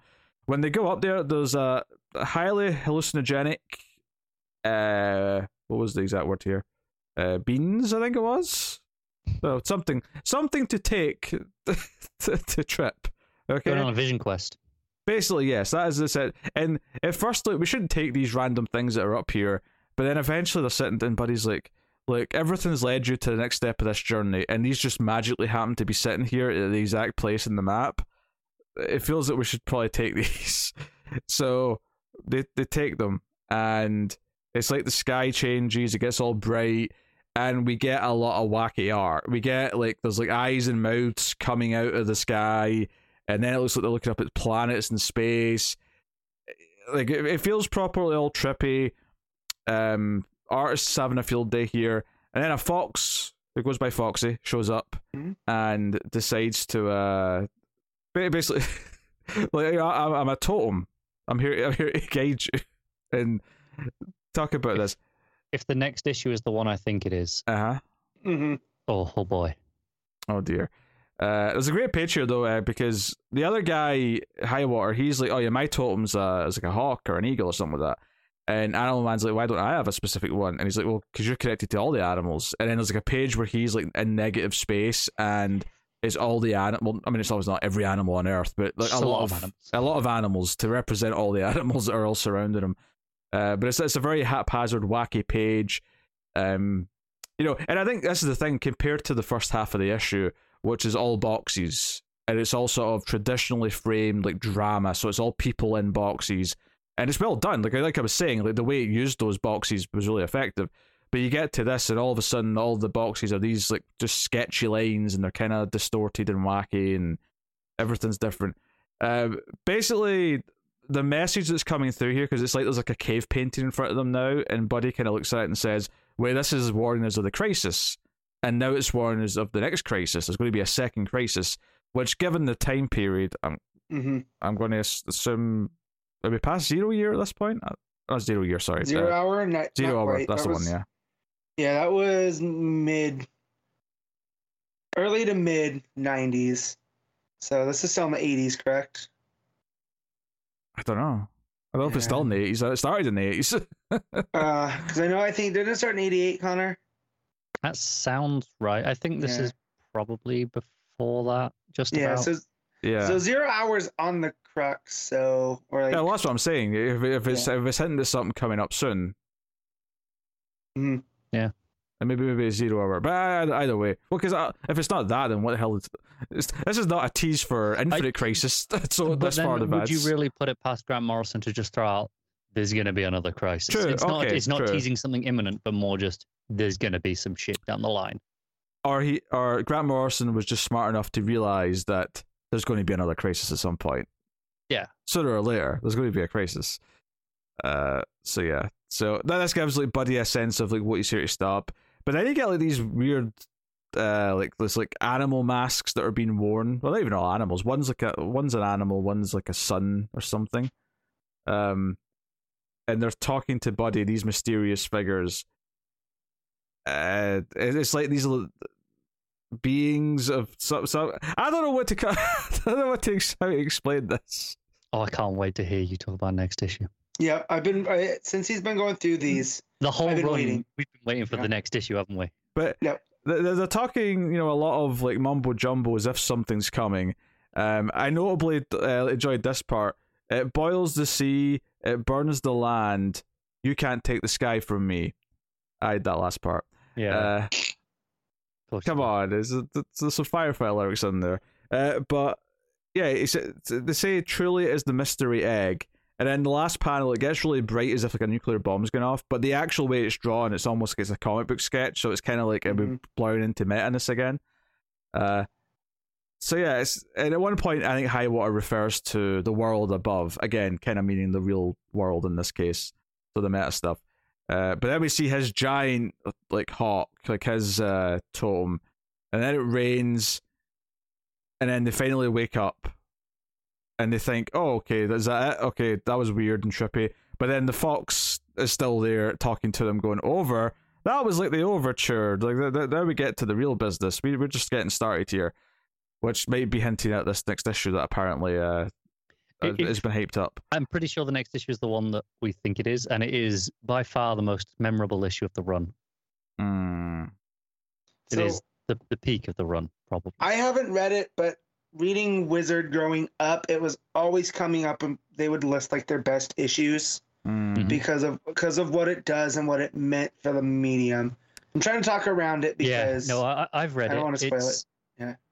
I, I mean, I don't think it's unreasonable to say it's the most Grant Morrison issue of, of the bunch. in in a good way though because it is concise. It's not like him being like, "Oh, what do you think it is?" It's very No, it, it's it's it's very clear of what it's doing. It's Yeah. just weird and Mhm. Morrison-y. Well, I'll, I I look forward to it. So yeah, there's a lot of, a lot of teasing for this next issue and this then. Uh, but there is a little tease at the end as well as a final page, which uh, Lennox, uh, the bad guy who was like talking to Mirror Master last issue and has been up to Mm. no good, uh, he shows up at the the, the Baker house. Uh, Ellen answers the door and he just smiles and says, "My name is Lennox." So it ends in a bit of a cliffhanger there that troubles come to the house in the meantime. So that is the issue. Uh, yeah, like I say, like my- my sleep deprived brain for that back half of the issue was not the best state of mind to be reading it in. Uh, I'll have to remember and try and get a more awake sleep. next time. Yeah, That or be high. Th- So- Those are your two options. but yeah, there you go. That's uh, as Animal Man, issue eighteen. Very good. It's all day point five. hmm All right. Who was the artist doing all that? really interesting stuff on that issue? I've thrown the tablet away now. I can't tell you. Goddamn disgrace. Which issue was it, Pete? 18. There was two artists. I remember there was two artists. I presume the second artist was when it got trippy. Uh, but yes, Probably. But I'm um, gonna I'm gonna find this real quick. there you go. it's the felt like they, they deserve an extra shout out given that Oh, it's Brian. Is it Brian Bolland? Brian Hold on, me- definitely did a lot of stuff on that run. Yeah, yeah, yeah. Let me check. Um, Make sure I have the right names. Just, deserve the extra shout out given you know you, you talk about how the, the the really smart use of the boxes and the panel. Yeah, paneling. yeah. Well, one of the, I mean, the, the first name was definitely the, the regular artist has done most of the issues. Yeah, so Brian Bolland did the did the covers, but it's just listed as one penciler as Chas Truog. Yeah, he's done a lot of Uh, the, he's done a lot of the yeah. issues. So Uh, Yeah. but yeah. Okay. Uh, there you go. That is that is that. Uh, before we get to the special episode 300 stuff, though, we will we will do our usual wrap up of the week. Although, admittedly, it's going to be a weird one because there's not a lot to pick from. Uh, Do, you, but do you want to guess my, my best comic of the week? you only read one Yeah. issue, so I mean, we could pretty much just guess most of your picks right from the get go. Uh, but Is it Batman? panel slash moment. We could do best cover. Uh, I guess me and Matt can pick best art and rank some books. Although I've Mhm. looked at two, so it's not that much of a ranking. But well, we'll see what we could do. So uh, start with panel slash moment. Matt, what you got? um nothing's really popping to mind off the top of my head. Um I'll go from Monkey Prince when Pigsy reveals that there's other siblings. Uh 'cause that, that's definitely a tease for something. And I know mythology. I know, you know, god figures just don't have one child. They're usually littered all over the place. So it makes sense. Okay, Connor. Uh, well, it's from Batman, believe it or not. Shocked. Um, I'm, I'm just going to go with that panel of Batman holding the size, the, the ninjas. I could have sworn Just- he was going to go for the last page of the backup, but oh. Yeah. Yeah. Uh, I mean, that was, that was the other option, but Yeah. I had to restrain myself. Yeah. I, I'm going with Damian's entrance to the the bar. Uh, It's good. That gave me a good chuckle. I was into it. Uh, so there you go. Uh, cover of the week. Uh, I'll I will jump in. Uh, there is actually a couple of good variants for both Killing Time and Batman, but I'm going to go with the uh, the Dell'Otto cover for Batman. That's the one with the blue background and Batman sort of jumping, al- almost Dark Knight uh, Returns kind of style, but it's not in silhouette or anything. It's yeah. Just Uh, the pose. yeah, but it's really nice. It's a really pretty cover. So that's my Mhm. pick. Car. Yeah, there's not really any covers I love this week. Probably just not enough books to choose from. But yeah, that Dell'Otto cover's probably the best of the bunch. All right, Matt. I was checking the Monkey Prince. Nothing. Um, I'm gonna go with the the Jock cover for for Batman variant. It's got him in silhouette with a bunch of you know colors. Almost looks like it might have been like a very like a foil variant kind of, It probably was. But it, it looks really cool. I like I like all the different colors on the silhouette of Batman. Oh, cool. sure. Yeah. yeah. Uh, cool. All right. Well, best art of the week then. Uh, Car can just set this out, I suppose, technically, since uh, Mhm. we just read one book. Uh, I'll go with Marquez for Killing Time. Yeah, um, Monkey Prince is pretty strong. Chang's pretty pretty good. Uh, but yeah, it's Marquez for killing time. Yeah. Okay. And I'll rank Killing Time above Batman. Yeah, mine goes killing time. Monkey Prince, Batman. There you go. That was the quickest wrap up section we have ever done. It was easy peasy. And I demo, uh, how, how would you say it? Democratize mine by each one of them won a category. Yeah. I mean, we're good. Yeah, uh, so. I will tell you what's coming next week uh, as well. At this point, uh, just to wrap up kind of the the regular show, as it were. Uh, so next week we've got Wonder Woman seven eight six, which unfortunately for us is a skip because none of us like the uh, start of the crossover. So uh, as what it is. Uh, Batman Catwoman issue 11's out next week, so penultimate issue of that. Mhm.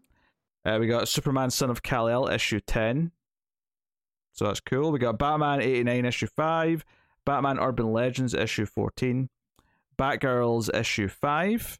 Uh, we have Flashpoint Beyond issue zero. So uh, we can Mhm. whatever wacky shenanigans we're getting from that, we can we can go into. and that that's the Johns issue. That's uh, Yes, the, that's the, the only one name. John's issue. Yes. Um, So um, we got I Am Batman issue 8, Green Lantern issue 12, Future State Gotham issue 12, The Sandman Universe Nightmare Country issue 1. Is that a Tynion, I assume? that is the Tynion one. Yep. Uh, we have Suicide Squad Blaze issue 2, Naomi Season 2 issue 2, uh, and Mad Magazine issue 25.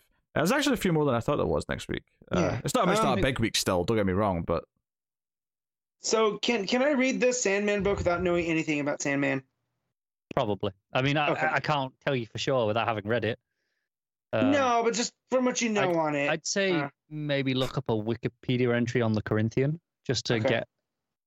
Uh, I think as long as you know who the Corinthian is, there's Okay. probably and and you you have enough general knowledge of Sandman just that you've picked up that you'll be fine with the concepts. yeah, just just of the dreaming and you know. I love the idea that Matt's going to open this comic and the first page is going to have five editors now saying, as as as explained in Sandman 18. I, I would like- be very surprised if you needed to know anything really. Um, like I said, Corinthian, I think is going to be a, a relatively large part of the book, so it's probably the only thing you'd want to look into. It's just tying in on this type of thing has not let me down thus far. Oh, I'm sure it's And I- good. yeah. well, yeah, I'll I don't an. I don't want to not read it because Sandman's not my thing. So yeah, Have you ever tried reading Sandman? I have not.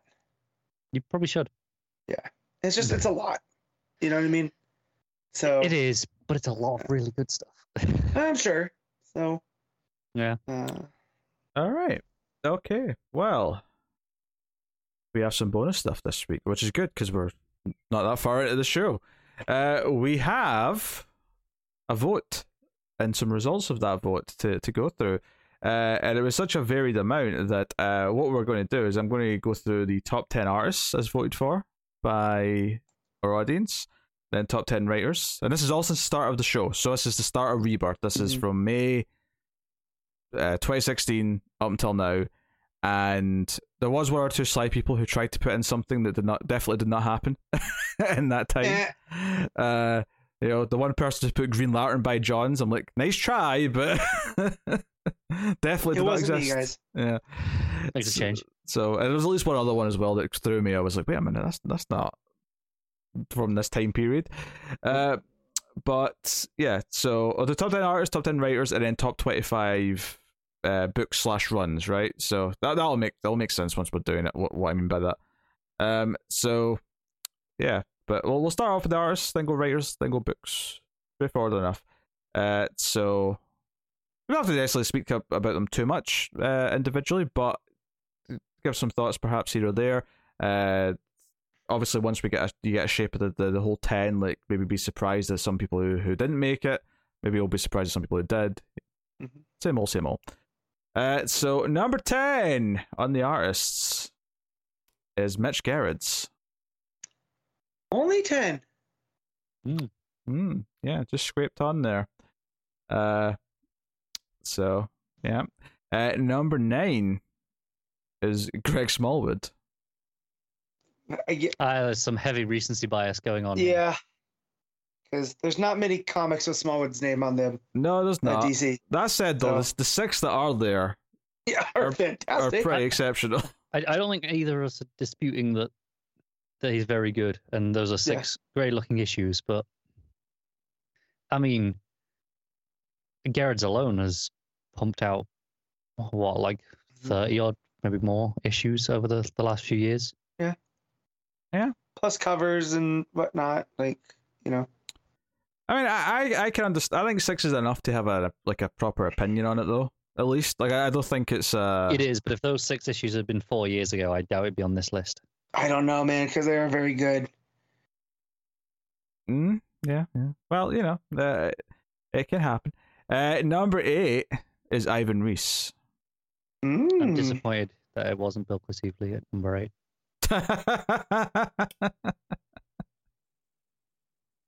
Would have been People messed up.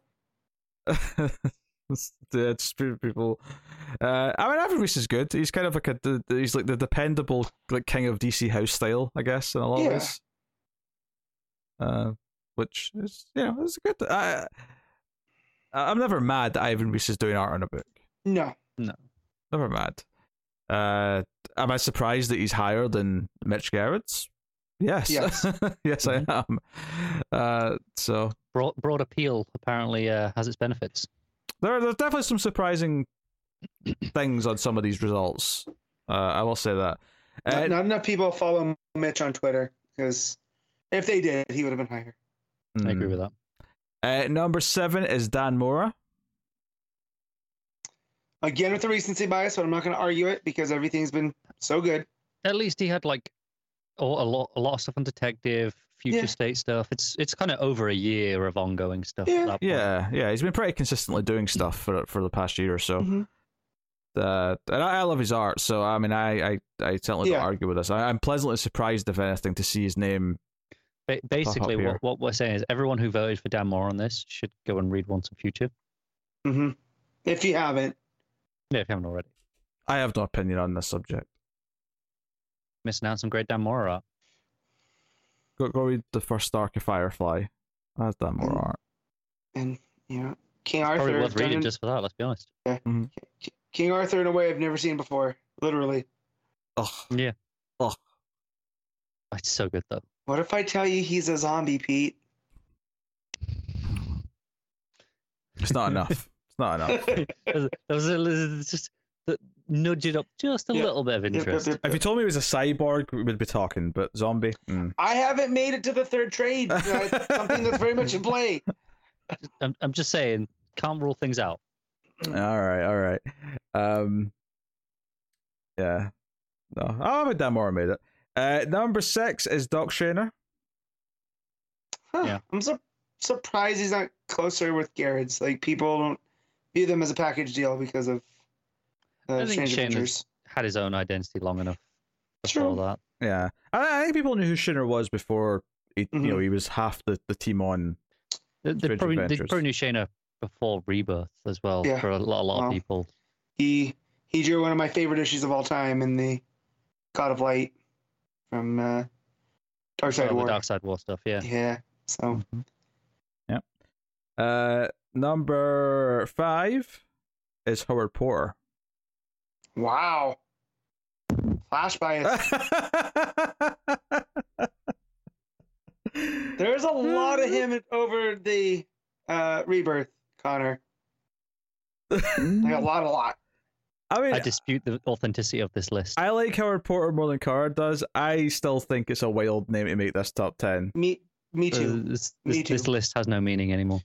Gar- Gerads at ten, Porter at five. I don't know, Yeah. but hey, everyone's tastes are different, and sometimes tastes are wrong. Uh huh. Yep. Well, just wait until you see who's not made the list. Uh, so number number four is uh, Jason Fabok. Okay. For the three Jokers, is that what we're giving him? Uh, I, I assume so. Yeah. The, the not- button. What what else? What else has he done in the Oh, last yeah, the, the six button. Years? Yeah. Yeah, the Yeah. button. I was gonna say he Those definitely did some. Batman stuff early on. Yeah. Did he uh, didn't not do any tech stuff in Rebirth? No, that was all pre yeah, I don't think so. Yeah. Yeah, it might be just those issues. Yeah. Yeah. Yeah. Uh, I mean, hell, at least one person did give points to uh, Three Jokers for the the best book. So I mean, Um, we have some weird listeners. times. yeah, it's who we appreciate. we do, but they can be weird. It is kind of interesting seeing kind of like on a broad spectrum like how much our core listeners agree or, disagree especially when it's something we all agree on which is Well, uh, which is fair though, because I've I've said in the past, reviewers that I disagree with consistently is just as useful as reviewers I do agree with, because I know true if they true. di- if they despise a book, I might like it a lot. So it, that that can be just as useful. True. so what you're This just saying is reminds me of sometimes of- we should lie and give the opposite opinion to trick people into reading books they won't like is that what you're saying this. Yeah. This just reminds me of peak pandemic when I was watching bad movies and Pete yelled at me to stop. yeah because there's so many He- good movies you've not seen and you were just watching trash after trash Trash is easy to watch. Exactly. I don't have to think about it. Mm. Uh, there's a healthy balance that's all i'm saying. why I saying watch like shit like Riverdale, and I'm gonna watch that that Reacher show. I don't know. it looks terrible, but I don't have to think about it. Just put it on. Riverdale is my perfect form of trash. I, Like, I saw the, the thing for the, the, the Yeah. last next season or whatever it is. I'm like, what the hell is going on? you retweeted that of this is, or maybe I did, and you saw it. No, I think I retweeted it from someone Yeah. else. I'm just Yeah, like, I don't was- understand. This is really happening on the show. And Pete, it sounded like all made up things, like someone just reaching. You know, I, I- I just, I don't even know if I'll find it now. They just but- put a bunch of funny. random words in a hat and pull pull like five out and say, okay, that, that's- that, that's our plots for this season. right? And then and then right underneath it, it goes, "I'm not making any of these up. These are all real story points this season, and I cannot wait for them to all go up on Netflix." Uh, Yeah, here, here you go. Uh, Riverdale has returned for a four month hiatus after its multiverse story with the reveal that Archie and Betty now have superpowers. After losing his hearing, Jughead will have a sort of version of the Daredevil story in the next episode of Riverdale. Wait, oh, hold on, just, can I just get... So, so do, do Archie and Betty actually have superpowers now? I don't know. I'm not up to date. Because when Archie I, already had superpowers. He wrestled a bear. All Is that- right. when I watched season one, it was ridiculous, but it, it, it- there was no superpowers. Oh, Oh, oh, it got rid- way more Also- ridiculous after season one. Also Cheryl is possessed by her dead ancestor, who's a witch. I saw I saw that on there, and I'm like, yes, Sabrina showing up. Hook it to my veins. Oh, Jesus. All right, That back to this top insane. ten. Back to this top ten artist list. Jesus. Um, number three is Gary Frank. Okay. Yeah, I mean, is... I'm pretty sure it's just Doomsday Clock, but that's well deserved. And, and some covers. That's Mhm. fair. Yeah, I, I think one big twelve issue book is more than like this. This Oh, it is, is, yeah. this should not all be counted on just how much the artist No, has done. I- no, I'm not counting on that. I'm saying I, I don't think there's anything else major that he's done. In Yeah, but you've said that for like six of these names. You've sat and went, well, this, this was like only five issues. I think- I'm not gonna argue I, Gary I Frank literally 'cause- have said it for two. because everything everything Frank does is always so detailed and it's it's worth the wait. You I know. agree. So Someone's dropping some. Uh, but yes, Hot Gary takes. Frank is uh is is dropping hot takes. I don't know. This list with Howard Porter apparently. oh dear. Uh, number two is Jorge Jimenez. That's well deserved. Yeah.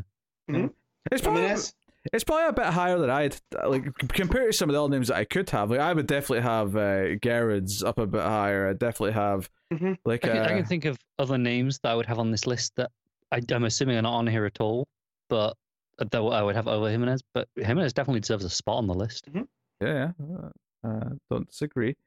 Um, yeah. Uh, yeah. Well, I was going to say some names that I think uh, that didn't make it, should have made it, but I should probably re- reveal number one before I start doing Yeah, that. that, that would help. Uh, Yeah. So yeah, number one is Bruno Redondo. Uh, so That's fair. Yeah. For for as weird as, as some of our listeners are, they are also like a clock. Uh, spot on. I, I I can't possibly imagine who might be the number one writer. Yeah. Hmm. Uh, Yeah. Well, yeah, I- that's why I put out here that uh, I mean, I mean, that's what doesn't really bother Connor as much. But uh, Matt, did you did you notice that Fornes isn't like No, no, no Fornes, no Blanco. What are we doing? no Blanco, Yeah, um, no Liam Sharp, no Nicola Scott. Bilquis Evely? No Yeah. Evely. No. Yeah, yeah. Uh, yeah, yeah. So I mean, it shows obviously there's a lot to choose from for a start. Yeah. Like, I mean, that's a that's a good thing, but uh, you know, I mean, there was always a chance I thought Bogdanovic might sneak on. I'd have been maybe a little bit more surprised, but then again, I, I doubt. Howard, Howard was- Porter surprise. Yes, exactly. I, I'd, I'd have been less surprised to have Bogdanovic No, on there. no, no. Perkins after you know No Jimmy Perkins. Olsen and Swamp Thing. Um, I mean, I, I, I'm not surprised Perkins I mean, didn't quite make it, but uh, yeah, Lois is the one they did. Yeah, not per- not oh, Lois, I'm sorry. Yeah. It was um, that was yeah. Lebo Thank you. was He also did an arc in uh, That's right. Green Lanterns as well. That was where we Yep. first the, the, like, the final arc, right? It was- it was near the end. I don't know if it was the very final one, but yeah, it was near the end for sure. Oh, man, I missed that book. As do I. As do I. So, uh, so just to just to sort of reiterate that that, that list quickly. Uh, Mitch Gerads at number ten. Greg Smallwood at number nine. Ivan Reis at number eight. Number seven was Dan Mora. Number six is Doc Shaner. Number five is Howard Porter. Number four is Jason Fabok. Number three, Gary Frank. Number two, Jorge Jimenez. And number one, Bruno Redondo. So that is the top ten artists in the last six years of DC as voted for by the audience, which will lead us on to the writers list. Mm-hmm. And oh boy, we'll see how this goes. Tom Nope. Taylor at one, yeah. Number 10, I'm not revealing anything until we get there.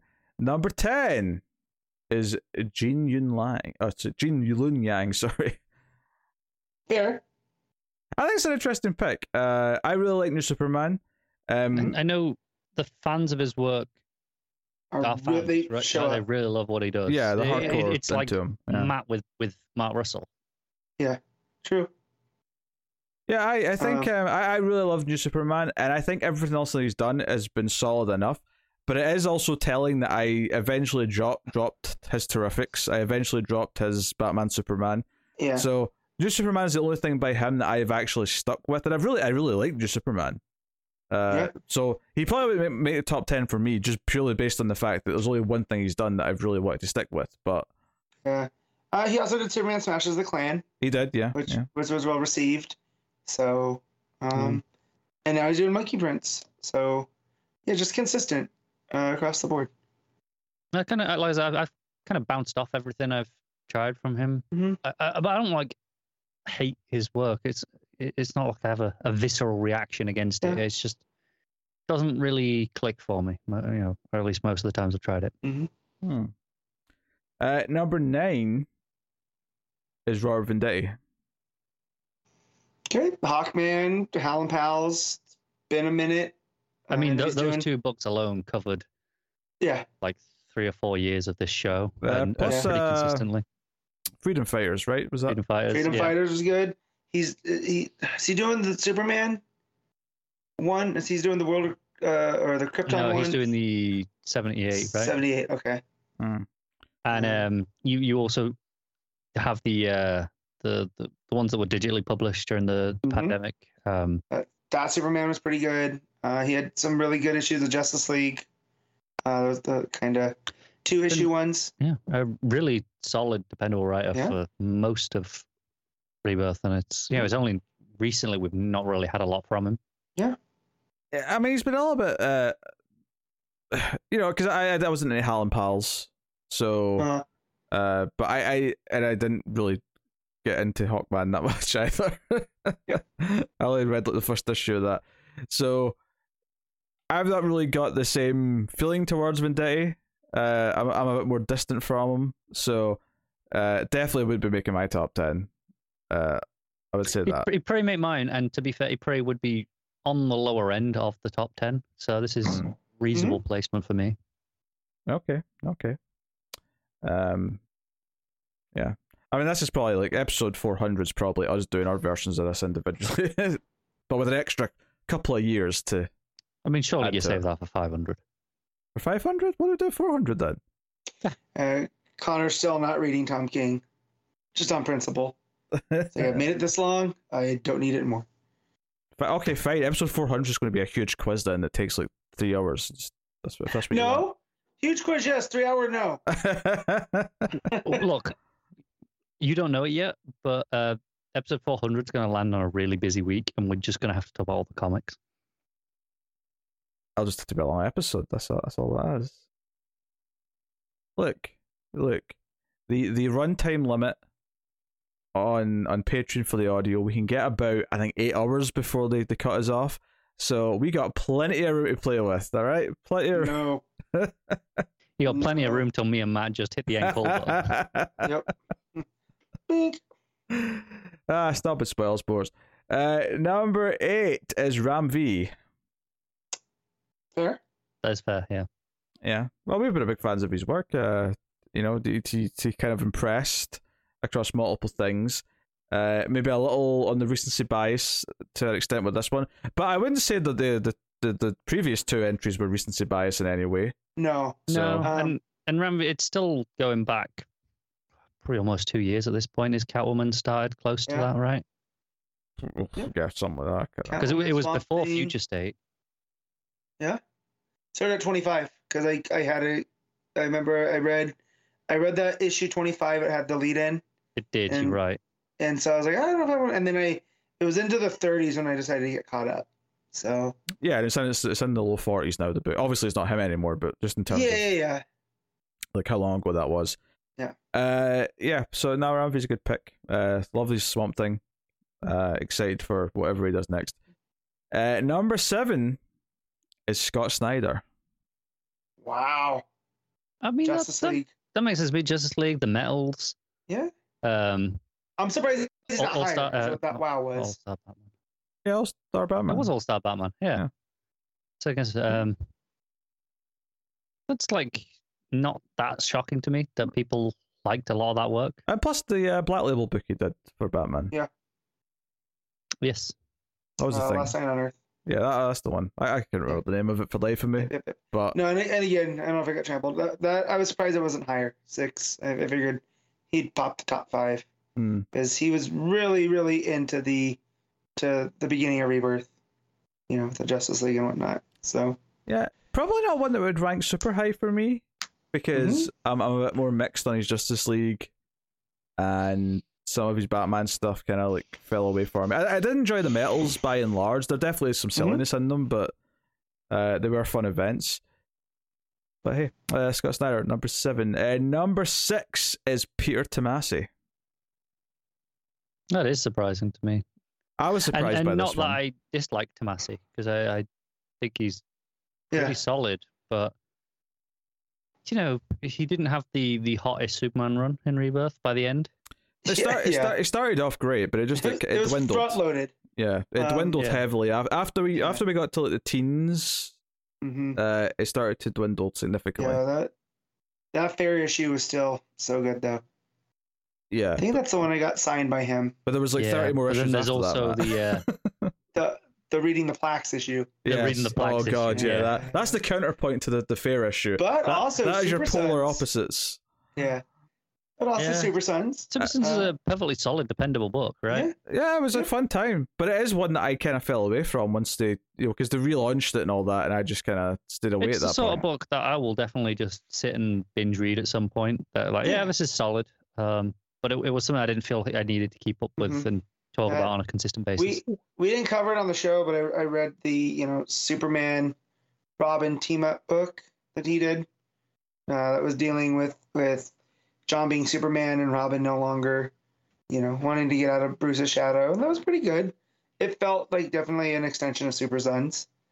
So and that was the Hmm. most recent thing from Tomasi, and that was a couple months ago at this point. Yeah, Yeah. not as been as active recently. Yeah. Yeah. Uh, uh, number five is Geoff Johns, and I have to imagine this is largely for Doomsday Clock and not much Yeah. else. well, hey, you got that one guy who loved Three Jokers. That- that's true. I Three mean, Jokers. this is the thing. I love. Doomsday Clock. I, I think because it is just Doomsday Clock, I probably might not r- rate him on the, the top ten. Mm-hmm. But for, you know, for You're this giving time me period, shit for saying this about artists, and you you do. Oh, it's just Doomsday. It's because we said it for three of them that was well justified to me, Connor. Uh, but yeah. I I'm just I'm just saying. Like I I never said that I would definitely put say Smallwood onto a to- and in this case top five. That's what people were doing. Hmm. Um, but Man, people had Smallwood in their top five. That is. Wow. this is just a, a, a portion of Connor judging everyone constantly. That's all Connor's Hey, doing. it, it, it, look, if we're doing a 300th episode celebration, I might as well lean into what I am. I'm judging all of you, you two included. There was at least one comment that said keep picking on Connor, and I feel like right now they're like yelling, saying "Do it, do it." so That's what I'm here for. Uh, yeah. So number five is Geoff Johns. Number four, Tom King. Okay. I expected to rank highly. Uh-huh. Uh, the honestly, the gluttony of the twelve issue series that he's been doing now. Uh, and the- Rorschach, Human Target, Strange Adventures, Mr. Miracle. Mr. Miracle. It's it's a yeah. embarrassment of riches, and yes, there's Yep. Heroes in Crisis. Yes, the Batman one Batcat. went off rails a bit, but still a pretty impressive lineup. Uh, We, we, don't- we don't talk about HIC. It's the first rule of comics from the multiverse. I just made that up. That's never been a rule. I say that that's the first rule, is it? Second second rule, we don't talk about HIC. No, the the first the first rule is who is Connor Kent. Uh, I still remember Connor isn't, and it still makes me so mad. Uh, I think I think the first rule is you, you have to be able to recognize Starfire. yeah, now the Who's Carter Kent thing started first. I'm not even going to accept this bullshit. Uh, so yeah, Tom King number four. Uh, number three. Getting into some heated competition here. James Mhm. Tynion the fourth. Makes a lot of sense. Long detective Yeah. run, reasonable Batman. Batman, run. Justice League Dark. Yeah, Mhm. like wide plethora, and then you can even throw in Nice House in the Lake as well. Uh, It's been a staple at DC since Rebirth, and you know, yeah. driving a lot of things in, in a few different Well, corners. I And mean, he's- he claimed he was- plotted- He claimed he was Yeah. leaving, but then they pulled him back in with a Sandman thing. So I'm hoping they just keep Yeah. like, no, no, no. There's no. one more thing. There's a, there's Yeah. a dull little dream project for you, James. You don't want to go completely. Come on.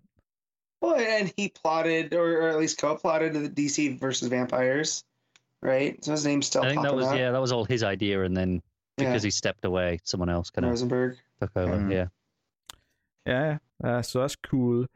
Uh, yeah, so that's number four, or sorry, number three. That is James Tynion. Uh, number two is Tom Taylor. What? who the hell's number one? You'll find out in a minute. We've already had Tom King. Those, those I would my two swear, predictions. if you, if you say the name, I think you're gonna say number one. I'm gonna lose it. Wait, what name? What, what name's Okay, Michael was well- that? We'll get there. Because surely the only one left I can think of is Williamson, but surely not.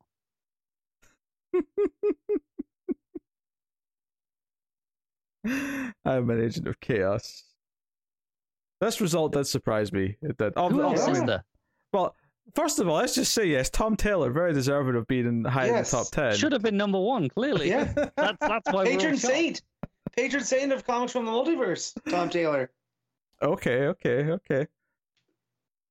All right. So number one, Don't say it. I, uh, does Matt think I want to say Scott Lobdell? Because I was gonna say, if, No. if you throw out that name, I'm going to, I'm No, slamming the mic away again. no, it, but that's the name that doesn't. We haven't had to mention that name, in it, but if it's this other name, I don't know who Matt's like worried I'm going to say. I, I don't either. That's what I said. Like Williamson, I, I was the you one know, that I'm I kind like of Williamson. reasonably expecting based on the body of work, but also I would have been, I, I will be shocked. Yeah. Yeah, I don't know. Uh, number one is Joshua Williamson. Okay, oof. Who were were you so worried about? Bendis. Uh, oh, Yeah, Oh, Joe, it never even crossed my mind that people Yeah. might have voted for Bendis. I, I'm like, I'll be honest. I forgot Bendis worked at DC. yeah, not Yeah. not not a lot of points for Bendis. Uh. I I am surprised at Williamson winning and yeah, Williamson getting so many points. That kind of shocked me a little bit because this this makes up for Robin uh, not getting its place in the top ten. I th- So- I think Williamson is very hit and miss, and he would not be on my top ten writers for the last six years. If he, uh, if he was going to be on it, it would be scraping on at the bottom, Yeah, and even that I think is unlikely. I I I think I can easily do a top ten writers at DC the last six years, and I don't think Williamson would sniff the top ten. And I don't mean that to like you know shit on him. I Like I think he's done some good stuff. I think he's got some promising stuff in the works, but like in no way, shape, or form am I putting him above Taylor, Tynion, King. Uh, I mean, some of the I names, think- some of the names we even haven't that didn't make the list. You know, like Rucka. I mean, I know obviously it's been a while. Yeah, not really enough in the rebirth era. Mhm. Long, you, you, But had, you had Wonder Woman and you had Lois. Yeah, right? twenty five issue run, ah, twelve issue mini. That's that's plenty. I suppose. Yeah. Uh, I'd you know I'd be arguing maybe for some Tamaki love. Yeah, Uh, be- between obviously our tech run and being super. Uh, I don't Mhm. know what a women run as well to an extent. Uh, it wasn't our best. Bit more of a uh, mixed bag that yeah. one. Started Yeah. strong, but yeah, Um, fizzled. you know, Yeah. there's there's a lot of off the top of my head, it would have been like literally like top three. You're looking at Taylor, Tynion, and Ram V. I think off the top of my head. But- Mm. Order TBD. Yeah, so you know, it's a weird thing. If I, I mentioned, we were, I was going to say I should, some of the artists that didn't make the the artist list. Uh, Liam Uh, Sharp. yeah, Liam Sharp. Uh, oh, we did kind of say this actually. Now I'm thinking about it. Yeah. Uh, but yeah, I was Yeah. surprised Matt wasn't pissed about uh, Bilquis Evely not. He I know, but no one, no one carries that torch like I do. So I mean, but I, I'm a little bit more surprised after coming um, up tomorrow. after Supergirl, yeah, because Yeah. obviously there there was Wonder Woman issue eight, but also the Mhm. she spent a lot of time working on the Sandman dreaming stuff, Mm. Mm-hmm. which while With would Wilson. de- definitely counts towards you know this being in that Yeah. rebirth era of DC published comics. Inevitably, less people I read just- that than than mainline stuff. Yep, yep, Yeah, yeah. Well, that's your writers and artists. Uh, so I'll just reiterate the top 10 writers very quickly. Uh, Gene Luen Yang, number 10. Number 9, Robert Venditti. Number 8, Ram V. Number 7, Scott Snyder. Number 6, Peter Tomasi. Number 5, Geoff Johns. Number 4, Tom King. Number 3, James Tynion the fourth. Number 2, Tom Taylor. And number 1, Joshua Williamson. Somehow.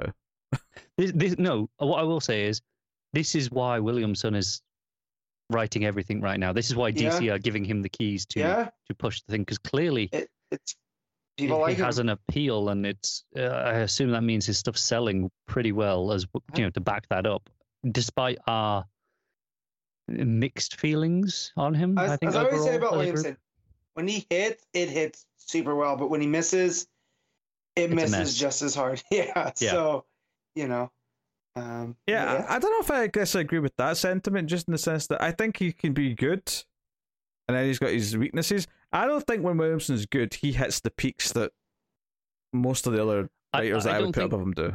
I think he's maybe more consistent than some of the others. He has a lot of like solid issues. I don't think you know. I don't think any of his best work touches Tynion's or Taylor's. You know, half, even half the people on that list, frankly. yeah, Yeah, I like Williamson a lot, but he'd still be number four on my list.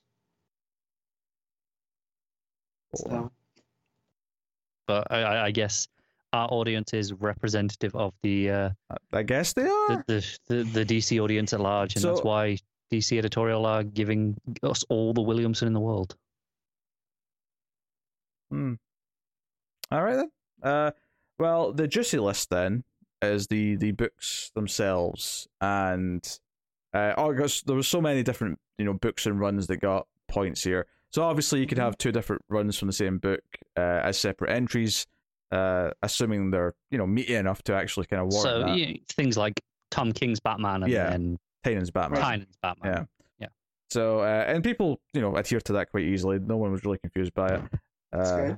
so I think most people listening to this are comic book fans enough to have understood the, the distinguishing between runs. Yeah, so I'm going to give you the top 25 because there were so many that it just feels like it's a nice varied list that uh, it's worth doing. There's still a lot of good stuff left out as well. Uh, and there's a few surprising things on here. Uh, so, number 25 is Supergirl Woman of Tomorrow. Wow. So, just rip it out of that top 25. Mhm. Uh, number 24 is Wonder Woman by Greg Rucka. Should have been higher. That's a good one. Should have been higher. He's so upset. Uh, I, I mean, I would have this higher, I think, than 24, Yeah. but uh, maybe this is a case of it because it was right at the start. People have Yeah. let it I would have had it higher as well. And you've got the thing as well that it's essentially two runs because you've got the, the year Yeah. one stuff and then the, the other stuff as well. Mhm. Uh, but no, it is excellent though. I am glad it made it in some form. Uh, number twenty-three. This one's a little surprising, uh, and it is a recent-ish one. Uh, but it is Robin and Batman by Jeff Lemire. Okay. I mean, had that win art too. Yeah, So- yeah, if anything, I'm a little yeah. bit surprised Lemire didn't sneak onto the writers list at all. Um, I think that is a case of him just like not having that much because I mean it's that three-issue mini. and What else did he do during since the start? he of had terrifics. Yeah, okay, he had At the terrifics beginning. for like twelve issues or whatever it was. Yeah, Uh, uh, uh. Yeah. Um, that's pretty much I'm it. sure- Though, is it not? is it?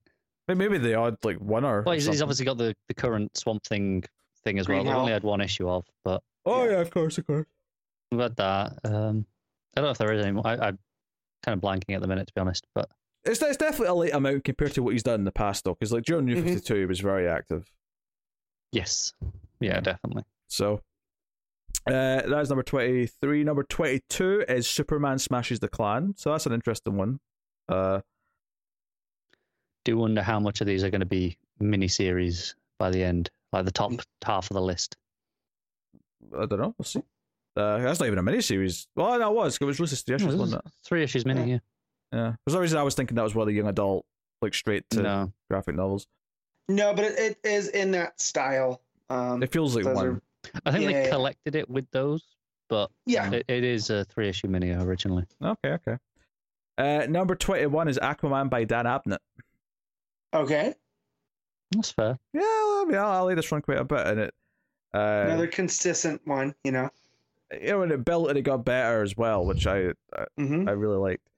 Um, you know, I was really fond of that stuff once Cedric was on board as the artist, but even even right before that with the horror stuff, like I was I was super into. So, uh, it is kind of weird now. That, I mean, there's like Aqua minis happening right now, but we don't have like a proper Aquaman ongoing. So, uh, It's about to start, right? Aquaman. is that ongoing? I think Yeah. so. I Is it? believe Okay. so. All right, fair enough. Uh, well, okay, I stand corrected then. I think we're just kind of out the loop because we didn't read all the minis, and this is kind of following on from that this era of Aquaman Yeah. content. Yeah. Okay. Well, I miss having an Aquaman that I was into. that, Yeah. uh, to to give something more accurate. Uh, but that's number twenty-one. Uh, number twenty is Strange Adventures by Tom King. Mhm. It's a little bit Yeah, lower than I had Maybe thought. lower than expected. yeah, but I, I, yeah. I honestly thought this would be higher. Uh, Yeah. But that maybe shows that there is maybe some variance in the audience, and some people do skew towards more the mainstream comics, swear unless- to God, if Williamson's Flash is the number one book, unless the arty, art, more arty books. They go, hey, quantity over quality. That's what they would say. I, I don't even know if it's necessarily that, but I think a lot some people just like mainline continuity and just being part of that larger whole. Yeah, no, not not everyone's going to be at the Black Label stuff and the the twelve issue prestige books, and that's cool. That's fine. Uh, I know um, Tom King posted a thing in his newsletter recently about you know being in continuity or not with his Black Label books. Um, it, it basically boiled out of the controversy of the the last Human Target issue. hmm Um, and it basically boiled down to him going, sure, there's some of them that are explicitly not or explicitly are, but for the most part, he, he goes, treat them like Killing Joke. They're not continuity unless people decide later that they are. Here comes Pete's writing campaign for Guy Gardner. So yeah, basically his his response was, if editors, creators, and and fans want this to be what happens to Guy Gardner, essentially, this is what will happen to Guy Gardner. You know, that well, will end up being written into continuity. from this point forth, the start of every episode of this show is going to have a just a big text screen saying Guy Gardner is dead. Should not it's have like the mouth. it's it's like the ending uh, card from Quantum Leap. Yeah. uh, part of me, I'm not sure if I. I'm glad that that's spoiled for me. If I ever watch Quantum Leap, that I know that the, Yeah. what that because it's just it's one of those things that get shared on Twitter so often that you just that, you know, Yeah. I've seen it multiple Yeah. times. Uh, so I won't say what it what it says for the No. audience. So keep your mouth Yeah. shut, Matt, because Matt, you're prone to spoiling things as we've recently discovered. Yes, I know. Uh, Also, when I'm very very tired. I'm not that tired today, so I'm good to talk around things. The but- coffee's kicked in by now, is what he. Yes. uh, but yeah, uh, what I think you drop in a title card at the end of your show, just like It's such a bummer. uh, just. Yeah. mm.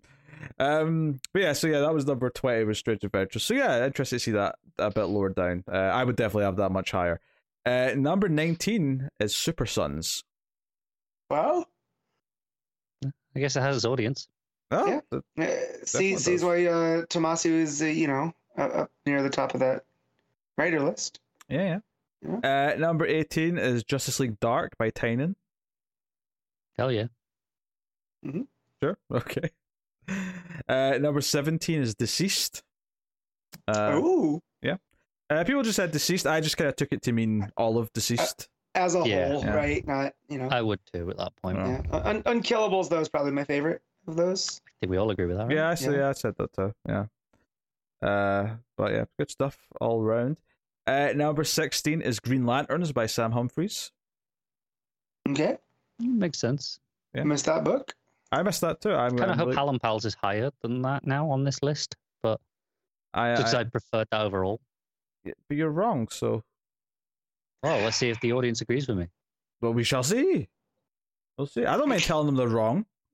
No, I don't either. I just did it like six times. I love when Pete's voice goes up like that because he sounds like a like a sketch character. we shall see. uh, number 15 is Rorschach. So another Tom King prestige book. The third one on this list. Again, Supergirl I expected to be a bit lower. I think this and Strange Adventures I expected to be a, a bit higher. So again, maybe maybe that's the contrast between our taste and maybe other you know, some folk who just really like the mainstream like continuity stuff. Maybe there's people who are just like me who are just not so hot on Tom King. Oh, wrong people, you mean? Yes, I. I, yes. I mean, Rorschach is some of my favorite thing Tom King's done. So, you know, Yeah, great thriller, great, great mystery and character study, great stuff. Uh, number fourteen is the Swamp Thing by Ram V, obviously. okay, Yeah. Yeah. Excellent. still still going. So, Yeah, please that's, this- that's exciting. Please, discuss, please dis- uh, admittedly, yeah, maybe a little recency in this one, but 12 issues, though, plus the future state. Oh, 10. Ten- oh, yeah, yeah. 11. Uh, it, 11 issues plus those. Yeah. Future state is Mhm. what we had, right? Yep. Yeah. So it's so that's a reasonable chunk still of a run. hmm Yeah, I mean Sure. that I would still stick up for it based off of just the the first part before season two. That's yeah, I love it. I mean, I don't know if I'd put it above, say, Rorschach and Strange Adventures, but like, I would. I, I do love. Well, I know you would. Yeah. Like, we, yeah, maybe not over Rorschach, um, but yeah. um, yeah. So that's number fourteen. Number thirteen is Justice League by Scott Snyder. I can get behind this. I wasn't as hot. I, I thought it was a bit all over the place, but as it as it went go kept going, but It's. I think it's a good example of like, you know, this is what DC Comics has been for Rebirth. I, I think it encapsulates a lot of the approach and the style of stories that we had in in the mainline continuity. That is not obviously the all the, the side weirder things. Yeah, okay. Yeah. Uh but yeah, so that, yeah, that was a good what, thirty issue run, something like that. I Mhm. can't remember the exact Yeah. amount. Plus plus metals. Yeah. Yeah. Which are not included with it. Metals are their own thing, but Yeah, but they they're kind of in the the Snyder Justice League canon, aren't they? yeah. They they weave in. Yeah. yeah. Uh, number twelve is one that I didn't read. Is it Hawkman? It's Hawkman. Yeah. Good job, guys. Yeah. This this I mean, if So anything, good. deserves to be a top ten, but, but I'll take Yeah. twelve. uh, all right, we're getting really juicy now. Uh, number eleven, Suicide Squad by Tom Taylor. Okay. That's fair. Yeah, I can live with it. I, I, I mean, I love the book. Yeah. Um, but if, I, I'm only picking one or two Tom Taylor books to make it to the top ten, would Suicide Squad be one that I fight for? But but I bet there were some people who submitted a top list of just Tom Taylor books. um, of course I did. I mean, uh, of course some people did. Uh, but uh, I don't blame them. um, yeah. Uh, so yeah, Suicide Squad number eleven, number ten, The Human Target. This is recency over over the other Tom King Uh, minis. Maybe it is recency, but I also do think it's excellent, and it might end up being my favorite by the time it's done. which is fair, but if if it ends, if it has a poor ending in, in tanks, right? Uh, Not not, not, not, not, not that I'm suggesting it will by any Yeah, means, yeah. but more just this much higher than what, what was the, the was was Rorschach the next highest one, and that was at like 15, I think. Yeah. Yeah. Strange Adventures, and then Both of those have uh, the, the complete Supergirl. thing there. It's crazy to me that this is higher than so, They're so far there's there's been no Williamson. yeah. They're, they're saving them all for the top. Yeah. I, I am glad though that in theory this means Mr. Miracle is the highest rated of the Tom King minis. Because that's the one that I would want to be the highest personally. That or it's not there at all, which is much more concerning. Because like, being that's the only one that I've read. Uh, I read I know you're Most Strange Adventures. and Yeah, Strange know. Adventures, yeah. So let me have my joke. No. Number nine, Mr. Miracle. Oh, there we go. I'd fight for that being higher, but you know. Honestly, all the Tom King books, except maybe Human Target because it is still only halfway through, but like all the Tom King books, I would nudge up a bit. like all of Yeah. them. In some cases, Rorschach I'd have much higher because I think that's argu- arguably the best one. Arguably, I don't know yet. I'd have to think about it, but arguably, When you say the best one, you mean Tom King mini, not Book of Rebirth. yes, right? yes. But Tom King mini, not Book of Rebirth. hmm Yeah. Um, but yes. Uh, so yes, number nine is Mister Miracle. Obviously, it was excellent. It was it was it was the, it, it was the first real Tom King book in many ways. In terms of what I think of Tom King now, that was the first one. So At DC, yeah. Yeah. And some people would say Omega Man, but I've not read Omega Man. I'm talking about what I The Mega Man discovered. was, it was bad. I tried Omega Man. It wasn't for me. Uh, yes, I've heard other people say differently, but like yes. Uh, so no, Kyle's in it though, Pete. So maybe someone on Patreon should make him read it. sure. uh, it doesn't sound that much like torture unless your t- two attitudes end up translating to me. Uh, number eight is Superman by Peter Tomasi. That's too high. That's if, if, too if high. this looks had been done in the first year of Rebirth, fine. Yeah. That, this is the thing though. Like, there's a couple where oh recency bias, but we get to this one, it's like, well, this is not recency bias. This is the opposite. That's Bizarro that's world. That's them forgetting how it ended.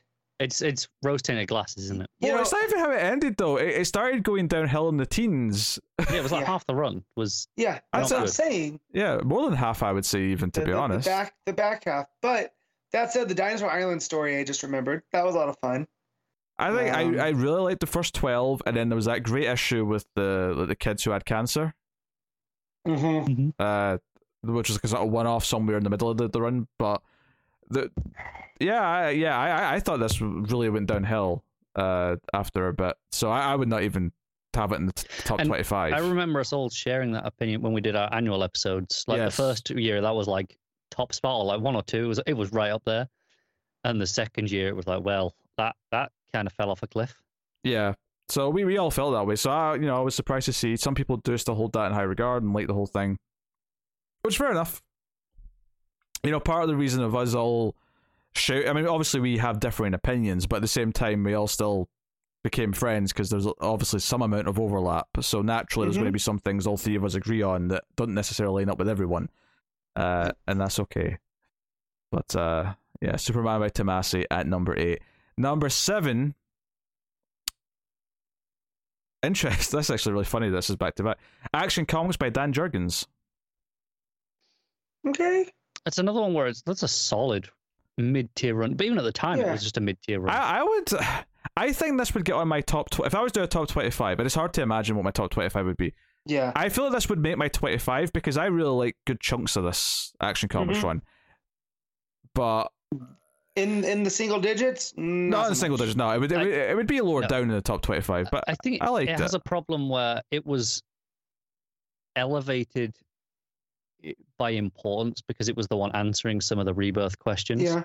that wasn't. Because that had the um But that wasn't my favorite stuff though. My favorite stuff was uh see when it was like the Zod and his whole family and like so all the super family came together to fight them. Like that was my favorite arc of that that run. I, I'm not. Oh. You know, I'm saying I think in the the zeitgeist of people. it was the voting on Mister this, Oz. It was the Mr. Oz, stuff. the, yeah, the uh, Superman Reborn. Like Yeah. those those elements kind of gave it extra weight as opposed to some of the other books at the time, and that that's probably stuck with people a bit more. Yeah. Um. I'm I, I am pleased that even if it was just only nar- narrowly, I'm kind of pleased it beat Tomasi Superman though because I do think ultimately it was the better in the long run. Yeah. No, you're not wrong. Uh, yeah, agreed. Even though it started with the because I mean that that started with the Doomsday arc and it was like ah this is like we're doing Doomsday again but after that it, it kind of was like oh this is the solid book this is the dependable book It was rarely flashy. But Yeah. It was usually solid. Yeah. Uh, so that was number seven number six Robin by Joshua Williamson Okay. Man, these people are crazy. that is too high Robin's good.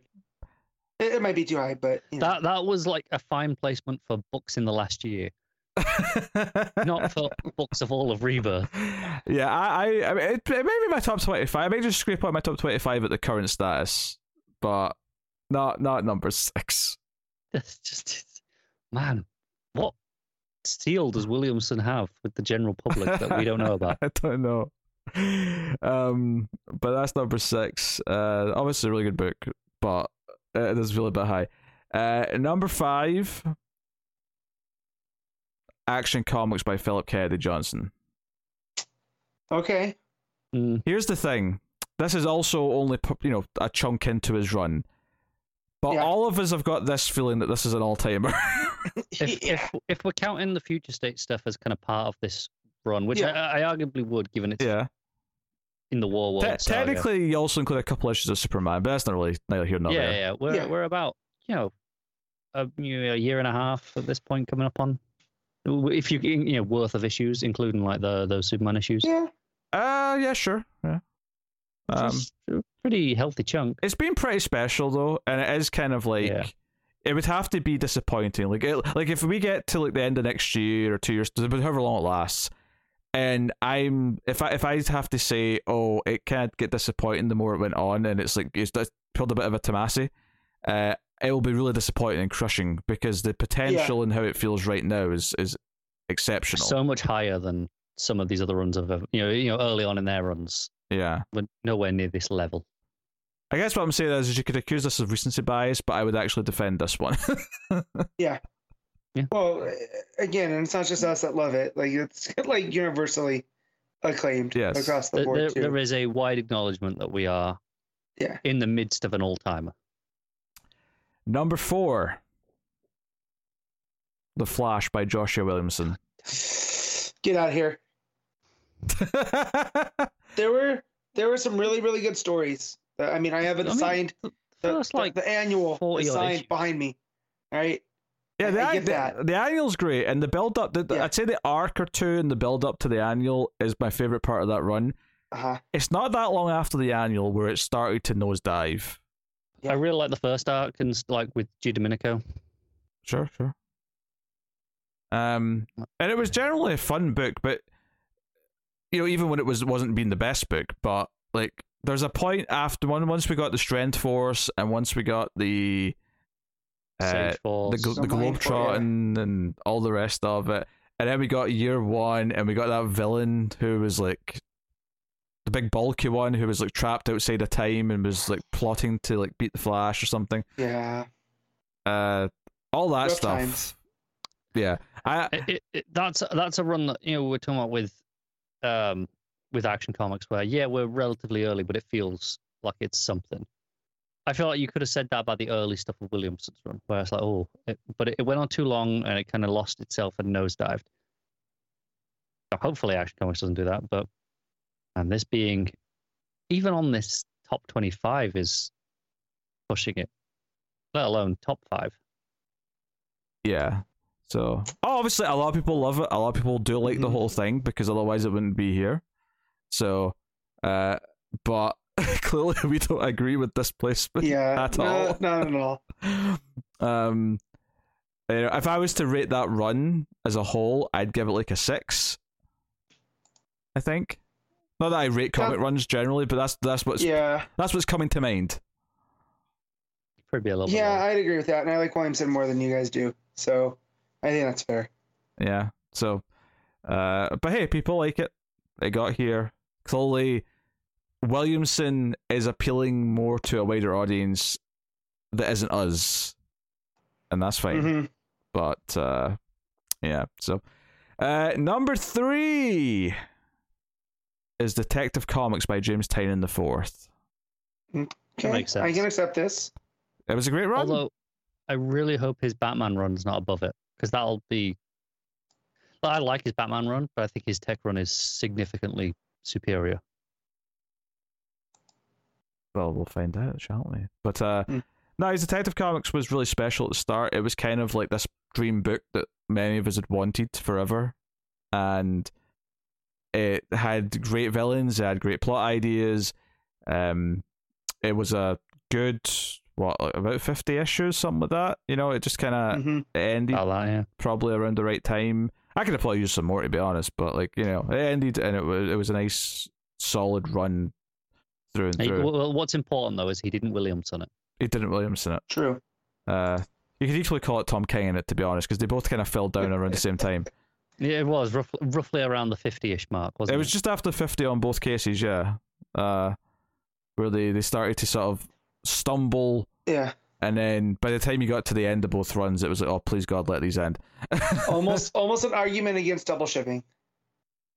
Too much too much story. Hmm. I don't even know if it was double shipping, although it could have been. But Mhm. I think Well, was Flash just- was up until no, no. But if Yeah. if you took the the just the same amount of issues and spread out over twice the amount of time, Mhm. I, I think you still have that same problem around that 50th issue mark, where it you know it starts stumbling and it you know needs to be put out of its misery by the end. Mhm. Yeah. Uh. So, but no, all fans of Detective Comics here. No, no, no. Uh, ill will towards that. Yeah. Number two. Doomsday Clock. okay. This is not surprising to me, given our No. audience, which means number Uh, one can only be one thing. Oh, don't Yeah. don't say it. Don't spoil it. Right. Number two. Uh, being Doomsday Clock, I can get behind because Doomsday Clock is still in many ways is the most special thing that we've ever had the the pleasure of working through and talking about on an issue to issue basis. all three issues I was here for. Yes, all three issues Connor was here for. True. Pretty sure I only actually missed like two or three by the end, but yeah. Aye, still funny though. Um, Yes. so, sometimes when you're not here, I think, have we got any Doomsday Clock? This Is issue 13 out? It's an Did you know? evergreen joke. Yeah. uh, you know, the, the sense of mystery, the try to piece things together. It, obviously, the art was phenomenal from Gary Frank. Um, like, what it it- had to say about comics medium yeah, and the and e- metaverse. and even though it was largely kind of just ignored by continuity by the time it was done, I mean, it was felt a little bit, but not Mhm. much. Um, it didn't change how important it felt in its own story. In Right. hindsight, are we blaming Didio for what happened with like things just being shifted on into something else? Because it felt so. like he he started wanting to move towards 5G. It feels like an easy scapegoat. I mean, we already like to do that, so yes. Just one more thing to blame Didio for. Yeah. Just add it to the pile. Yeah. Yeah, that's pretty much it. Um, so yes, Doomsday Clock really special. Uh, and then number one, the number one comic run, as voted for by our audience. Are you are you waiting for us to guess it? Because I think we know it. Red Hood and the Outlaw. I thought you were gonna go with Harley Quinn. I'm kidding. I'm kidding. It's Batman by Tom King. No, I'm still kidding. It's Nightwing by Tom Taylor is the Yeah. number one uh, run. This, you, you could argue stuff like you did with Action Comics. Y- yeah, you could, you could argue a little recency bias and the fact that it's still ongoing, so it's fresh. Um, but to, to be fair though, I do think there's a nice mix here. If you look at this top ten of stuff that's currently active and stuff that's been Mhm. done for a while, because you go Yeah. from Nightwing to Doomsday Clock to Tynion's Detective, which is long done, and Flash's or Williamson's Flash, to current action and current Robin, to Jurgens' action, which is long done, to Tomasi's Superman, which is long done. Mhm. Uh, then the Tom King books that were 9 and 10, or well, one's done and one's halfway through. So th- there's actually a pretty 50 50 split in the top 10 Yeah. of books that have been long done and books that are currently halfway through. I would love to see how that. I- I mean, I know you have the data, but I'm not going to make you do it. Uh, Hypothetically, I would love to see the the breakdown of if that's like some people voted for all older books, and or some people were like, no, these are all my favorites right now, and they're just you know, Mhm. some people adhere to recency bias, and others, well, I'm only doing books that are finished, and it kind of balanced out in a weird way. Uh, possibly. Um, you know, I, I think the big thing here, though, now that we've revealed all 25, is just sort of throwing out some things that are missing that we perhaps feel like should be there. Ram V's Um, Catwoman. Ram V's Yeah. Catwoman uh, is a good show. Uh, I mentioned it a little bit before, but I think Supergirl being super, uh, no one voted for that, and I think I think it- is Mm. It would have deserved a spot lower down on the list. for sure, sure. I'm not saying it should be in the top five, but uh, that was a pretty notable mini for us back Yeah. when it when it came out. So Yeah. you know, I, I feel like that should have been mentioned. Um, No, notably no Bendis books either. Still, No. not not, not, not even not even Naomi, like the, the Yeah. first season of Yeah. that. not a lot of uh, Bendis votes in general, really. Uh, looking Yeah, I really the would list. have figured Naomi showing up because that first that first mini was really, really good. I do wonder, like, I, I know it's you know people loved it, you, you two included. Yeah. I do wonder if maybe some people have soured on it in hindsight, not because of anything that it did wrong. Right. I'm sure the book's still exactly as good as it was, but more just the the overdoing of Bendis, That- especially with Naomi, over the course of the could- subsequent other books. That could also be overthinking it. It may just be as simple as not that many people read it, or at least not that many people who listen to our show read it. hmm That's possible. Yeah. uh, and that's why it's just Yeah. which obviously there was a lot more things that they got at have some points that didn't make the top 25 uh, in fact there was way more than double 25 that had points uh, by the Yeah. end I don't remember. I'd have had Far Sector on my list. Yeah Far Sector got some points Sector. as did Catwoman uh, Ram V Hal, uh, Hal Pals. Tamaki's Yeah. Detective got some points as did Hal and Pals Deathstroke by Priest got points That's fair. Tynion's Batman got points. Um, other Tom Taylor books got points. Uh, but uh, yeah, um, yeah. So you know, it's um, it was a nice mix. It was it was because originally I think I was looking going to do like the top ten, and then as as they kept coming in, I realized, oh wait, I've got a list of like over seventy books here or seventy runs. Like that should be a bigger list. Uh, so I thought, no, I'll, I'll do twenty five because it actually feels like they are like it means something to be in that top twenty five when you've got this many. Mhm. Uh, so no, really, really interesting stuff. And also, it's a smaller thing, and it's not that old. But like Batman Imposter, I think I might squeeze onto the top twenty-five. That was pretty good. Yeah. Um, Liam Sharp's Brave and the Bold. Yeah. but that not was a that one. one. That one wouldn't be for me, Not, but not for you, but Yeah. for me and I, I think Matt as well, probably. yeah. Uh, obviously, Aquaman by Kelly Sue wasn't super Mhm. long, but it was a, a pretty notable little twelve-issue run, It was- give or it was take. up there. Yeah. Yeah. Yeah. Uh, a lot of good things. So, you know, then there has there's been, there's been a lot. Of, this is the thing. I think if nothing else, even if you don't, obviously there's a couple of things on that top twenty five that we thought shouldn't have quite made it. There's been a lot of good books in the last six years. hmm Yeah. Yeah, I think it's it's it's also noticeable that yeah, there's there was a couple of books on there that we were like, uh, come on. But for the most part, there's been a lot of other books that DC have put out that we have not been interested in. Oh sure, yeah, the other But people that probably like. yeah. Generally have a fairly sizable audience, but it's noticeable that they're not making our lists here with our audience. No. So you know their taste, for the most part, are aligning a bit more with ours. Well, that makes sense to listen to us. It, if it does, yeah. yeah, you know, if if they if they were into just the the Sandman stuff and Har- the Harley Quinn book and I'm, the, I'm thinking even stuff like uh, Teen Titans and Suicide Squad. like, Sure. those have dedicated audiences that I'm sure also read a lot of the books that we do like. Sure. Uh, yeah, I have to imagine if there's enough overlap, they'll, they'll and if assuming they like us, they'll listen to the show. But if they happen to like mostly books that we don't care about and talk about, then they'd have no reason to listen to it. Even if they even if they Mhm. do think we're entertaining or mildly amusing or whatever people think of us, uh, tolerable. The best thing to happen to the internet since Porn. oh, I'll claim that one. I Wasn't gonna go that big. hey, three guys get together and talk a lot about dick. I mean, You're not wrong. No, not at all. There's no lie detected there. Come on. Um, yeah, so a lot, you know, a lot of different things got some points. Uh, a lot of books over the last six years. It's been a very healthy time to be a DC Comics fan by and large. I mean, yeah, there's been there's little areas, you know, right right as five G was building up. Obviously, Didio leaving and the the change happening that happened ended up being like a huge bullet dodge. It felt like once we realized kind of what we Mhm. almost had, and then some of the things we we've were, had since. We were quite excited for the idea of 5G. When We're just ready we for a refresh. details, yeah, I, I think because Yeah. that was that was four years after Rebirth. It felt like it was just time that was nice to like maybe refresh things up a bit. Um, Yeah. actually, Joe book didn't make this top twenty-five, and absolutely should have. Green Arrow by Percy. Ah, dang, yeah. Mm, I forget that was because there's no Green Arrow book now, so it's like out of sight, out of There's a, there's a lot of things like that. Uh, there's no Batgirl book. I mean, there's Batgirls, I suppose, but there's no. You know, Yeah. because with the start of Rebirth, we had a dedicated Batgirl book. the Which, Albuquerque art. That's right. yeah, and Birds of Prey book. yeah, and it lasted a good you know chunk of time, and um, so yeah, you know, it's, Yeah. it's, it's a shame some things that, that have kind of faded away, especially when they Yeah. they had good runs. Like I like that Batgirl, and I really like that Yeah. Green Arrow book. But do you know what though?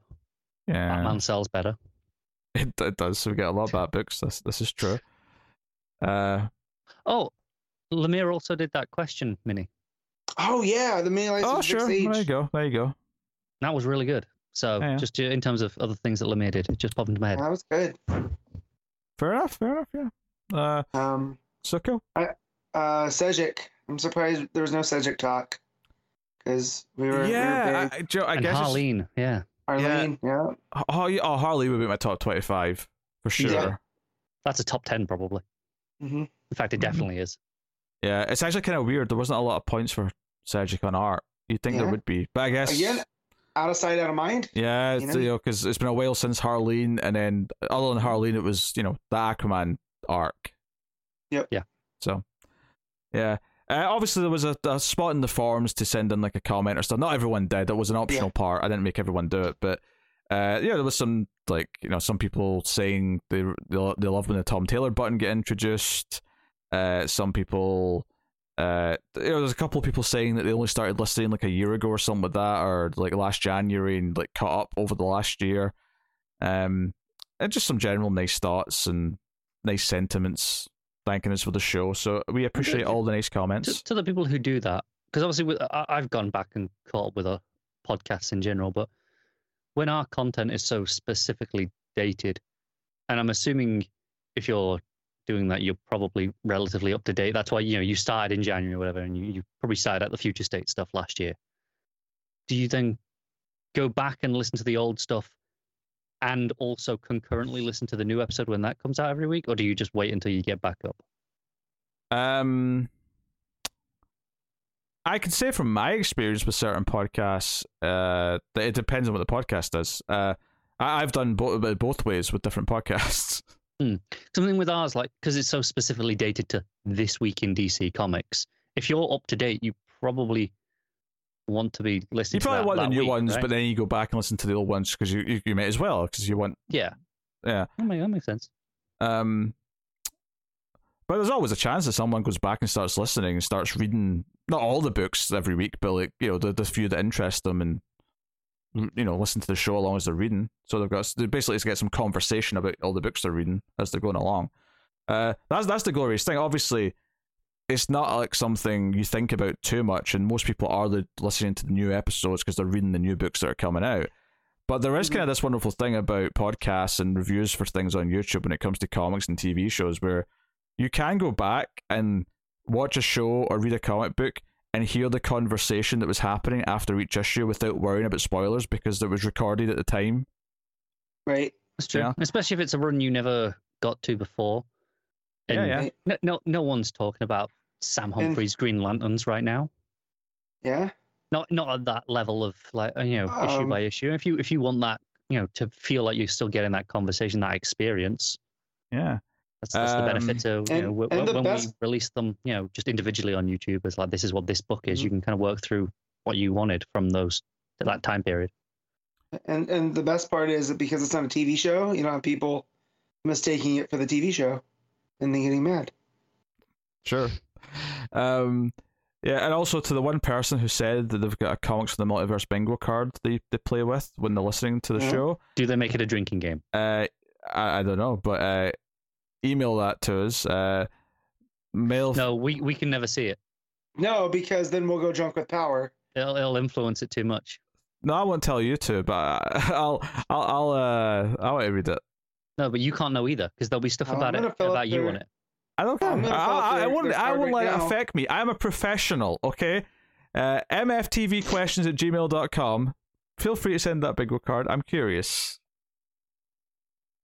I'm Now, curious. is one of the things that it, uh, Wonder Woman issue eight gets brought up, or just that I bring it up? hey, That's got to be on there. look, I always try and get my hit television show Buffy the Vampire Slayer Yeah. reference on anyway, so it's not like seeing it on the We bingo know. card is going to make me try harder.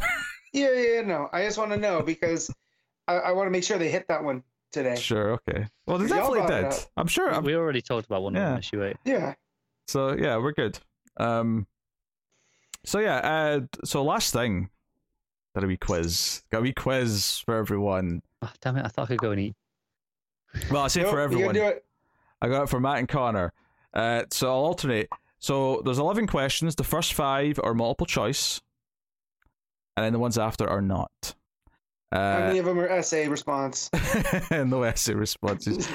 Uh, but obviously, because the first five are multiple choice, and arguably that makes them a little easier, uh, there should be a sort of like a time cost or something to decide who gets to go first because they get more multiple choice questions. I, I don't care. I can go first. okay, Matt can go first.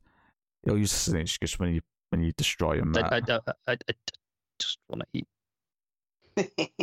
I want so do I. I I, want to I eat, don't like breakfast. I want to eat your I need to eat misery lunch. in tears and so on and so forth. all right. Uh, so these are all skewing mostly to early rebirth because the whole idea is that you know I'm sort of Mm-hmm. testing a bit early in the show kind of thing. All right. Tom Taylor. That's always the answer. there wasn't really a Tom Taylor at the start of Not rebirth, yet. so Yeah. uh, so I will keep score. So if Matt gets this wrong, Connor will get a chance to answer, and so on. So, uh, question one, Matt. hmm Who is the antagonist in the first arc of Green Lanterns? Was it A, the Dominators, B, Atrocitus, C, Volthoom, D, the Phantom Lantern?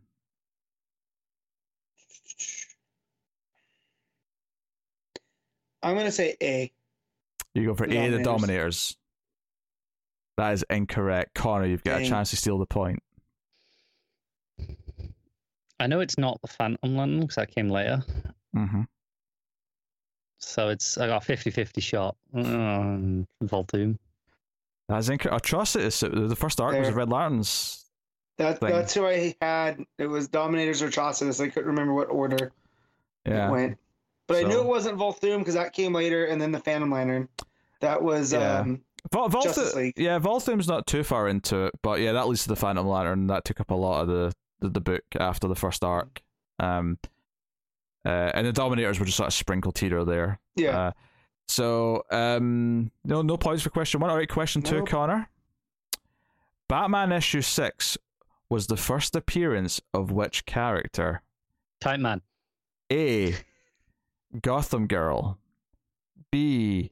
Punch and Julie. C. The first victim. Or D. Kite Man. Would- Was that actually your, your option for D? Hell yeah. Um, I'm assuming by first appearance when it comes to Kite Man, you, you mean in general, not just in this run. In general, yeah. Okay. I, I I've got the first appearances for all four of these characters. I looked them all up, so I know where they all first appeared. Gotham Girl, I'm pretty sure was in issue one. Right? I don't know. Well, I'm not going to tell you until until the What, answers. what, what, what were the other options? Uh, Punch and Julie, And uh, the first victim. And I'll Cape go with that one. I don't remember who that is, but I'll go with that. First victim. Yeah, sure. That is incorrect. Matt's got a chance to steal. Uh, I- I'm gonna say Punch and Julie.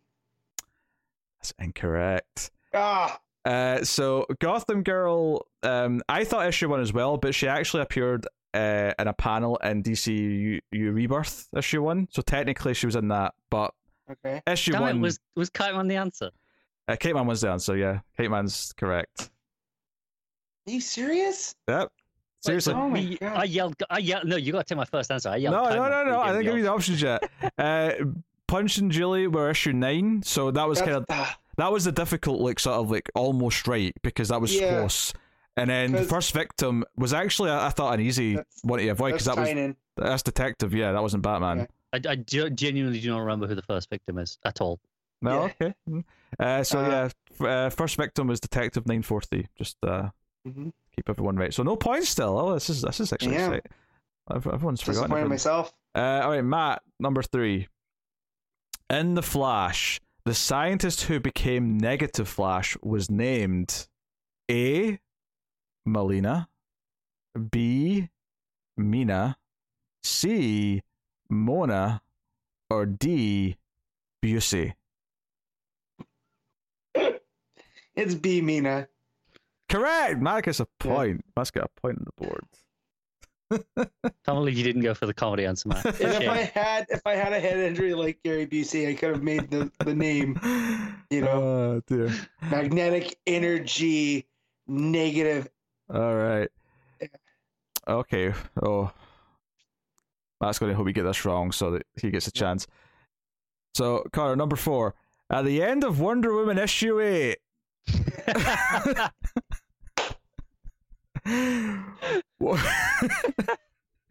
what does Barbara Ann find on the island she believes to be Themyscira?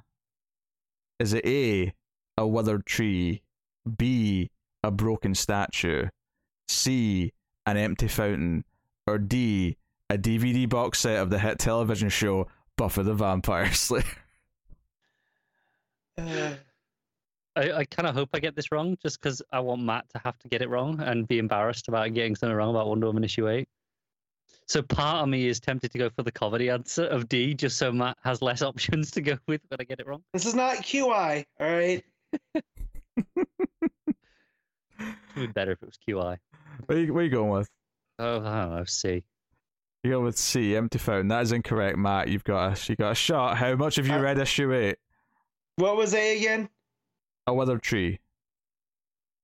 I want to say it was B, the broken statue. So that, that's what I'm going to say. That is incorrect. It was A, a withered Ah. tree. I don't remember the tree. I'm so glad Matt got that wrong. Yeah. That- I don't care anything Yeah. else that happens. That was Yeah, yep.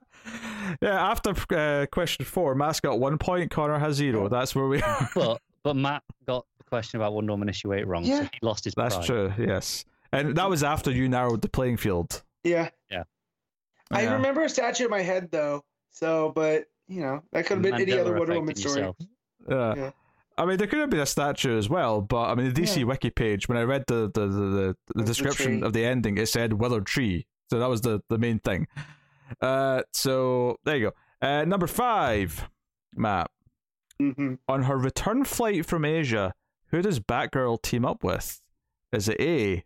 Harley Quinn, B. Poison Ivy, C. Catwoman, or D. Black Canary? It's B, Poison Ivy. That's right. That's the second point. Dang. I don't, I don't forget Poison Ivy. I might forget issue 8. I don't forget Poison Ivy. If he'd been wrong on that, he'd have been so embarrassed. That'd be Yeah. funny. Yeah. All right. So we're done with multiple choice. Now it's just you have to try and get the answer. And uh It's Kite Man. if, Oh, yeah. Wrong. So number six, Connor. In Superman issue one, what horrifying thing did Jon Kent do by accident? He burnt someone with his heat vision. You have to be more specific. Yeah, you're gonna have to give me. What? Uh, Did he kill a cat or a dog? I'll give you. It was a cat. It was Goldie the cat. It's poor Goldie. Pete was Pete was mortified. All right. Uh, Car- it's hard for me to remember to care enough about Car- cats. Car- Carl's on the board. All right, Matt. If Matt doesn't get this, we will be mocking him forever. Uh-oh. oh, precious on. In Doomsday Clock, Carver Colman played which fictional detective? Oh Jesus! yes. I haven't thought about Doomsday Clock in a minute. If this was a multiple choice, I would have had it for sure. That's why it's not. That's why it's not. Yeah, exactly.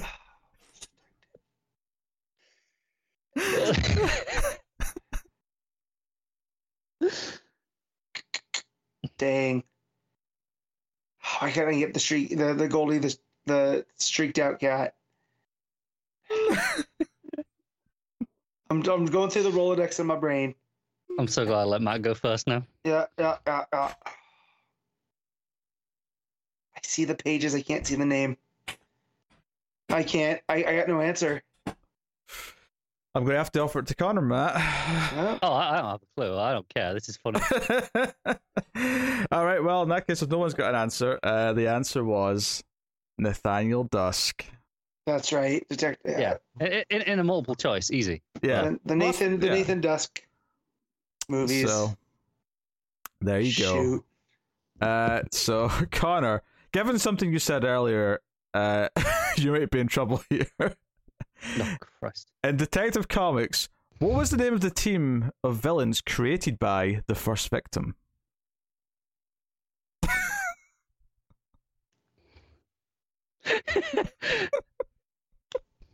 The Forgotten. That is incorrect, Matt. You got a chance to steal a point. I remember that's where Lady Clayface was, or Mudface. Not Lady Clayface. It was Mudface. Mm-hmm. Ah, and it was the first victim. God, I remember Anarchy showing up too. Oh my god. I'll just say like the. Is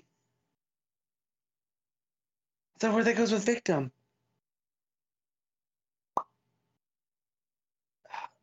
I'll say the unworthy. The correct answer was the Victim Syndicate. Oh, that's right.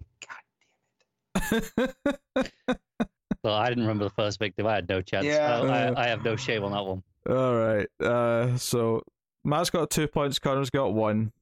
It really is a lot to play for. Still, there's three questions Yeah? left. Like, Yeah. you- Connor's know still alive. Pete, you wouldn't have got like, any of these right if you didn't have the answers. I mean, it's it possible to say if what words of these have I got right? I don't know. I know. I think I'd have got Atrocitus. I think I remembered that that first arc was Red Lanterns. it. It was that was the one where the multiple choice messed me up. Yeah. And they got Mina for sure. Yeah. Issue 8, I Wonder Woman, I, I would have probably guessed that. I wouldn't have remembered. Poison Ivy, I think, could have got from the Batgirl stuff. Uh, the non multiple choice ones, hmm, we'll see. But anyway, number nine, Matt. Mm-hmm. In Nightwing, one of Professor Pig's Dollotrons was brainwashed by Simon Hurt to believe he was Nightwing. What name did this character uh, become known by? Oh shh! I remember this. It's, ob- it's obviously Ric Grayson. No. That was that was because of KG Beast, not the Dollotron. Oh, man. So I remember this is where we started getting the multiverse fracture stuff. And it's not Nightwing N I T E dash.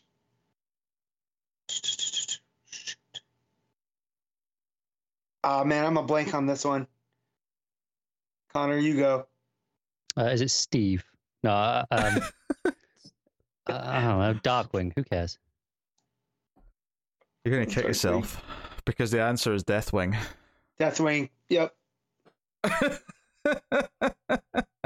That was the Raptor stuff too, right after that. Yeah, I tried to I tried to get put a question about Raptor, but there was like nothing to really. And he had the Ask about knives that made uh, Dick remember Okay. multiverse stuff. Con- Connor, if you don't get this next one, you will be mocked. You will be That's humiliated. I'm Yes. prepared to be mocked. It's no different to usual. You will be derided. Number ten. This is maybe the easiest question out of the non-multiple choice. What was the name of the crossover that eventually revealed who the second Clark was and patched up the timeline? Well, only because I mentioned this earlier. Unless, unless, I'm completely wrong, but that, that was Superman Reborn. It was, which is why I'd have mocked you had you not gotten that Y- right. Yeah, yeah. because you mentioned it earlier. Which means get the final question. It is two each. Matt, the pressure's on. Yep. What is the name of the villainous group in Green Arrow that controlled the city's money? Oh, it's uh oh. That's the reaction you want. yep, yep, yep. so good. It was the black something.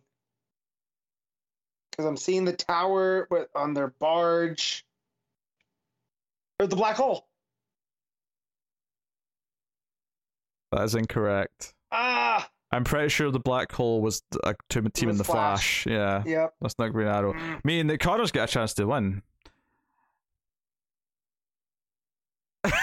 if he See, can- now Matt said the black something. That's all I can think of. And he, he might be right. the villainous group that controlled the city's money in Green Arrow. A lot of the early stuff, almost all of Percy's run revolved back to it. At I, some, I remember. Yeah. I, I remember them. I remember the ship underwater where they went and got the stuff.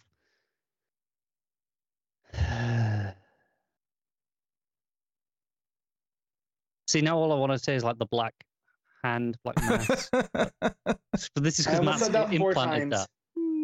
What? Which one? Uh, the black hand, but that's a Batman thing. yeah. And then black mask is just black mask. I thought I thought I made this too easy. I, I was worried that because I, I was going to try and make this harder and say what was the name of the guy that was in it, but I'm glad I I, didn't. I now. think you're overestimating my memory capabilities. I can barely remember yesterday. Like wh- when when we when we read comics for this week, uh, and I read them on the Thursday. By the time it comes to Saturday, I- I'm struggling to remember them sometimes. Um,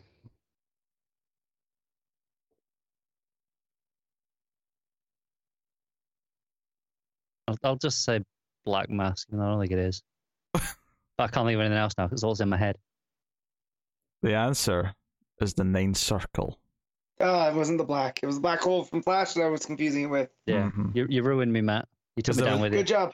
There was a job. Dante. There was a lot of you know circles Yep. of hell illusions Yep. going on. Yeah, yeah. Uh, so the score was two each. Um, Yep. Matt's undefeated streak isn't really uh uh like kept, but at the same time you didn't lose. So Hey, we both we both got a point. So I, I mean, if you're in sports, that still counts as an undefeated game. Yeah. Okay, Counts as sure. part of an undefeated streak.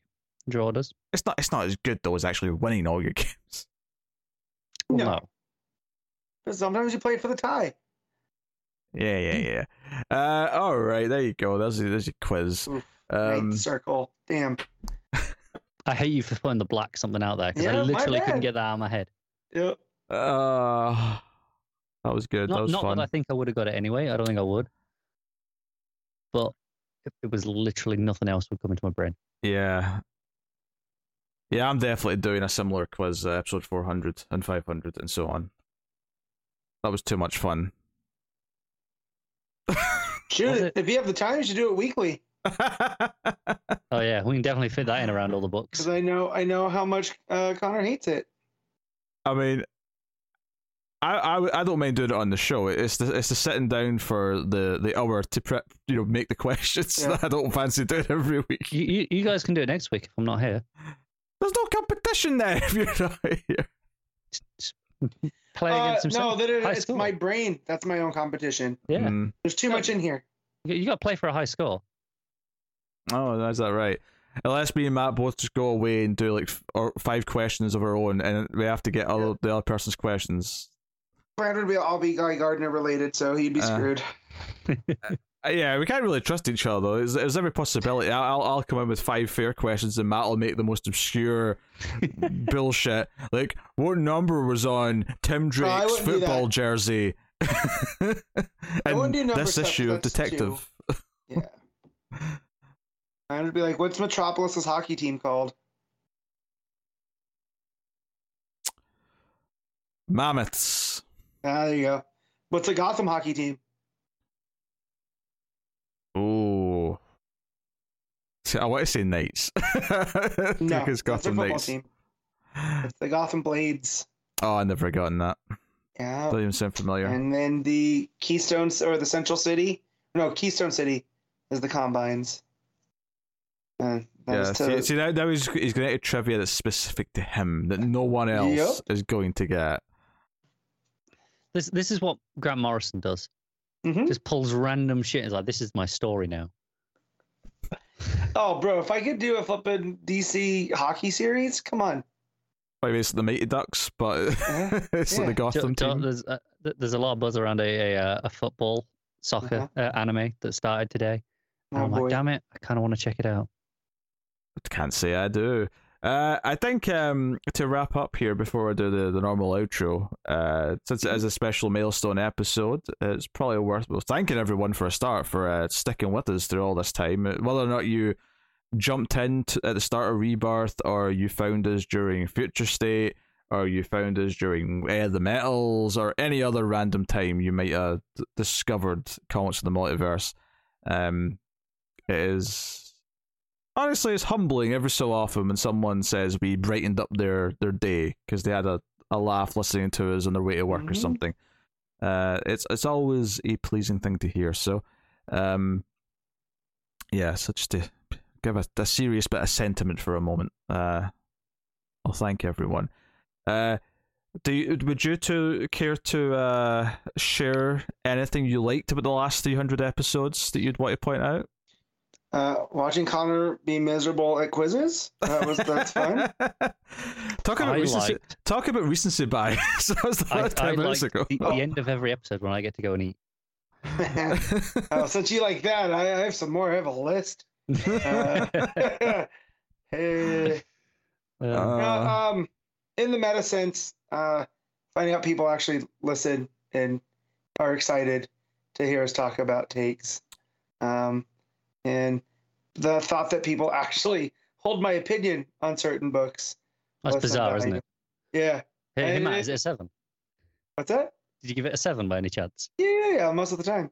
Uh, but no, just like you know, people or people tagging me when news comes out because they know, you know, that that you know, like when that Superman news came out, one of our one of our listeners, Nick, uh, hit me up. That's how I found out about it. So that's pretty cool. Um, and and I asked this question to other people. I didn't get a lot of hits on it because it was kind of a last minute thing. But uh, Tim did reply, and his favorite moment was when he was on the show that one time. So uh, you know, I can't argue with that. You know, that, that is Tim's favorite. don't, don't don't give his sub substandard of comedy a Pete, platform. when are you seeing Morbius? The world wants to know. Piss off. It's not happening.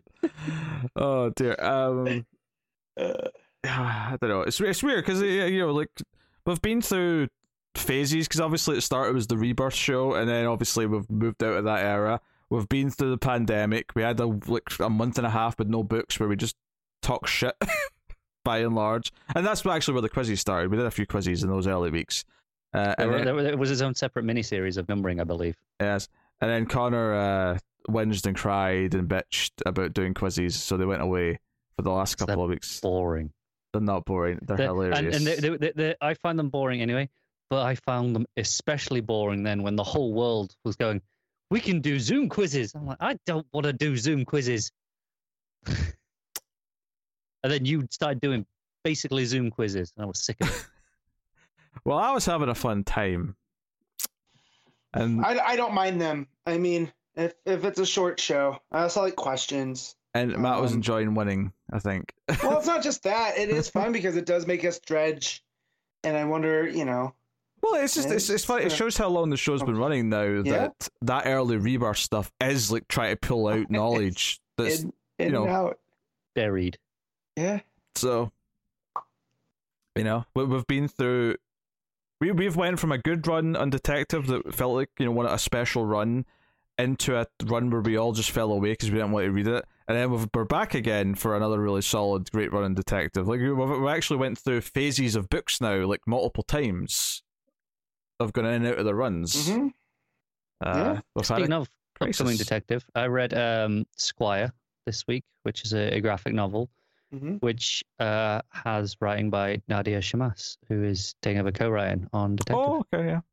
Um, and how was it? From what I gather of the creation of that book, um, it was mostly the artist's idea. Um, I'm, I'm completely blank on her name now, which is really bad. Uh, but the book's behind me, and I can't see it. Um, and it was more of a, you know, she had like here's all the, the ideas, the concepts, and then she must kind of came in and kind of worked from that and kind of developed. So you're thinking that that's probably what happens here, where Tamaki's given her the plot and Uh, yeah, I, I suspect Tamaki's kind of got the outlines and the general ideas, and Shammas is coming in and kind of tidying it up, doing the actual scripting of it. I wonder if that's Um, because Tamaki's working on something else as well, or if that's just the, the knock on effect of doing 12 issues like Yeah. that came out that quickly. Uh, Could be either So- or. so Could be the- she just needs a break. yeah. the artist is Sarah Alpha Yeah. Gia. Ah, yeah. the, yeah. the art is the standout. of That like it is gorgeous. That's what that's what made me buy the book in the first place. I saw some of the art samples Mhm. of hers at Thought Bubble last year, Yeah. and just gorgeous stuff. Um, but no, it was it was a great graphic novel. I mean, it's like kind of young adult fantasy, uh, Middle Eastern inspired. Mhm. N- no magic, but um, I enjoyed it a lot. If anyone if anyone's looking at it, I'd, I recommend it. Not not Pete. I don't think it's a very Pete sort of book, but if if you like the sound of that, then yeah, you'd you'd probably enjoy it. Okay. Well, I mean, yeah, we'll see. We'll see how that goes. Um, but yeah, 300 episodes in the can. That's right. Uh, when we started this, I was in my mid 20s. hey, I still am. Shut up, Connor. No one asked. I, I, I can only really I can only really get away with saying that for another couple of months. At at which point, I def- I switch definitively into late twenties, and I don't think I can pass it anymore.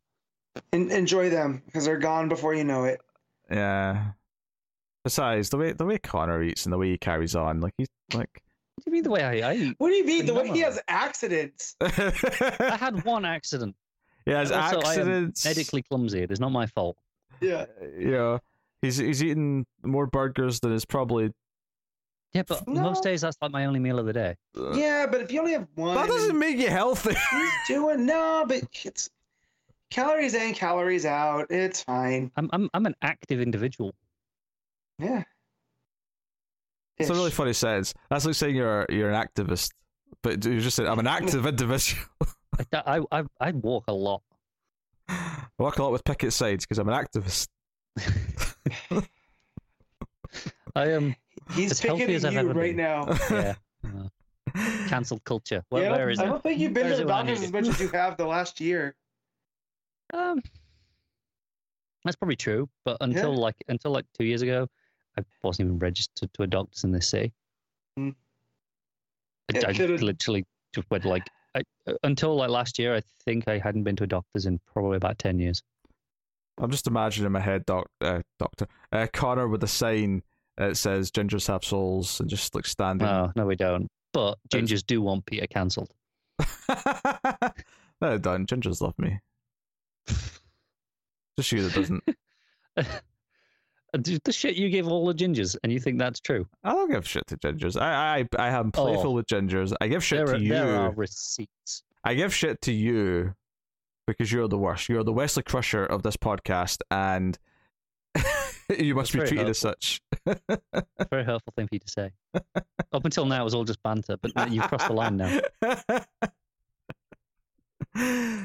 uh, and that's not watched Star Star Trek to get the amusement of that.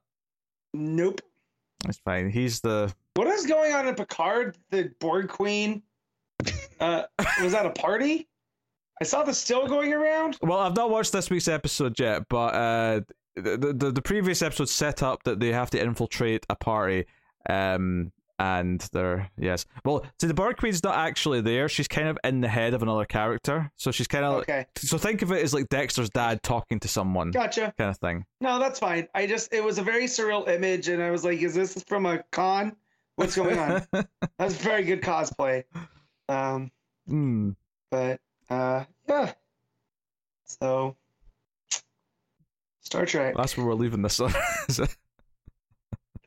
one. Apparently, it's better than DC Comics. Uh, The only, the, only, the only Star Trek I recognize is JJ's. All right, oh God! Oh, no, that's what, it. What? No, Matt. No. No. No. No. No. No. No. No. No. No. No. No. Uh, I must need a taste transplant. Anyone offer? anyone offering up theirs? uh, better people have tried. Thank you. Uh, my favorite joke right now is to tell my wife we're going to go see Ambulance, which is a Michael Bay, and we all know how she feels about Jake Gyllenhaal. I've talked about it enough. Um, and then she threatens to leave me, so it's a risky gamble. Wait, so she doesn't want to go see it?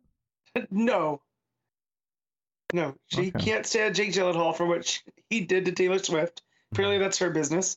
Uh, and two, it's Michael Bay, she, who she swore off years and years ago. That's not Uh, that unreasonable a decision. Oh yeah. Yeah, yeah. I, I got confused It's there. I remember you telling me stories about your like your your DVDs and stuff, and like her defacing them. Um, yes. I for some reason in my head I mixed it up there into she was in love with them and was in fancy, but that but that's uh that's uh Chris what's his face Captain Yeah, America. That's Evans. Chris Evans yes Uh, which I don't. I don't blame her. He is dreamy.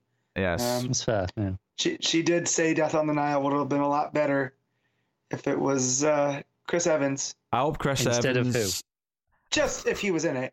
Oh, I mean, Yeah. that's probably true about most things. I Yeah. hope Chris Evans starts dating Taylor Swift and then gives her a Oh my horrible God. breakup just to really conflict. From your from your lips to God's ears, my friend. That is truly chaotic. Yeah. Let's get some of that chaos magic going. I just like the idea that So- Matt's so, wife. uh, anyone got Grant Morrison's phone number? uh, They'll they'll, they'll hook you up. I don't know. I just I feel like Matt, what- Matt's wife is slowly becoming the the Maris of uh of this podcast. It's uh yeah. I, I keep asking her this week if she wants to watch the 355 featuring Academy Award winner Jessica Chastain, and she's about she's about had it with my BS.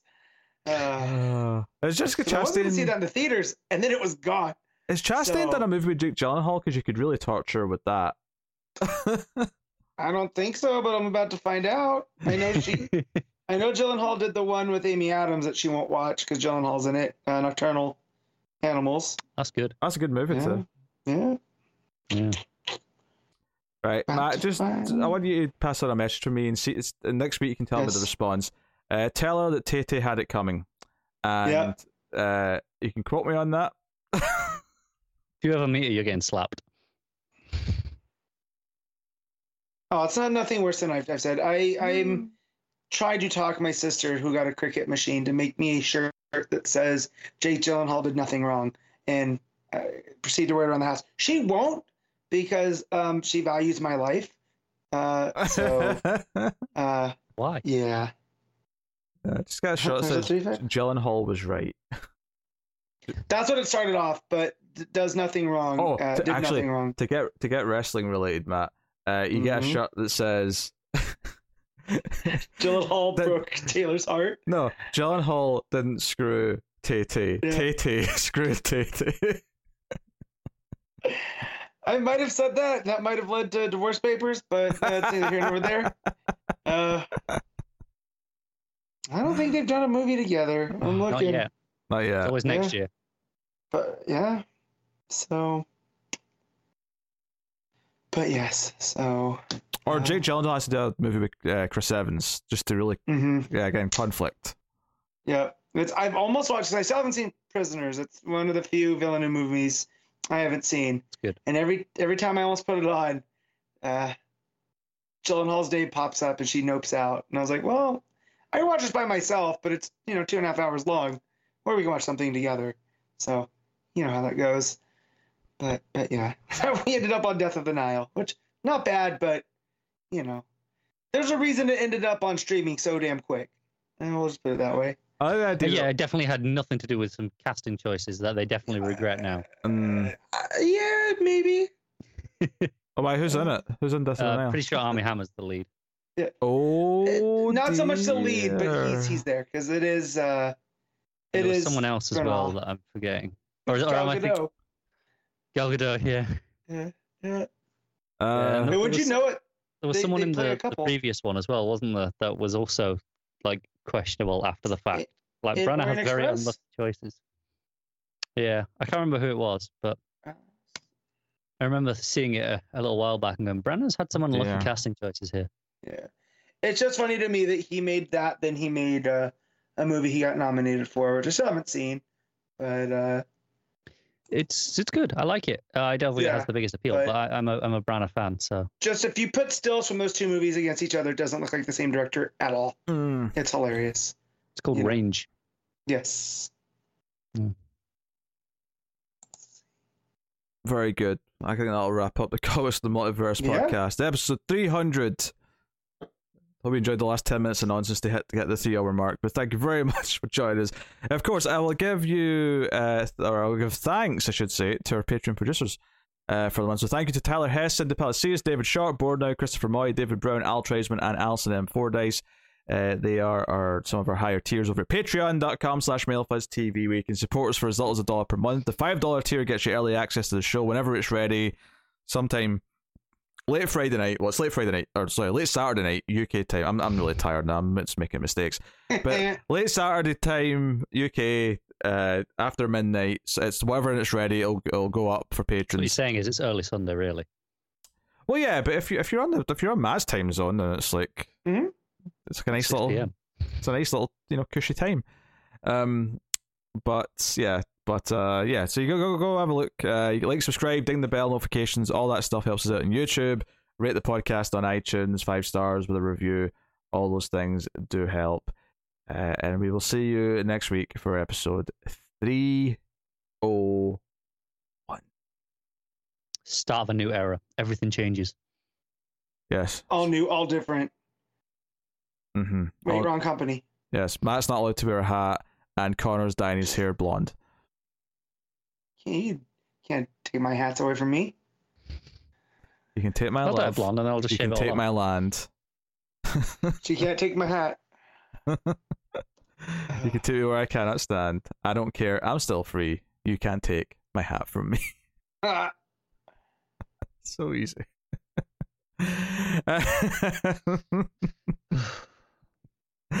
Thank you once again, everyone, for watching. Listening, always appreciate it. Thank you for being with us for 300 episodes. We will see you next time. Keep reading DC Comics and remember to never get lost in the Speed Force.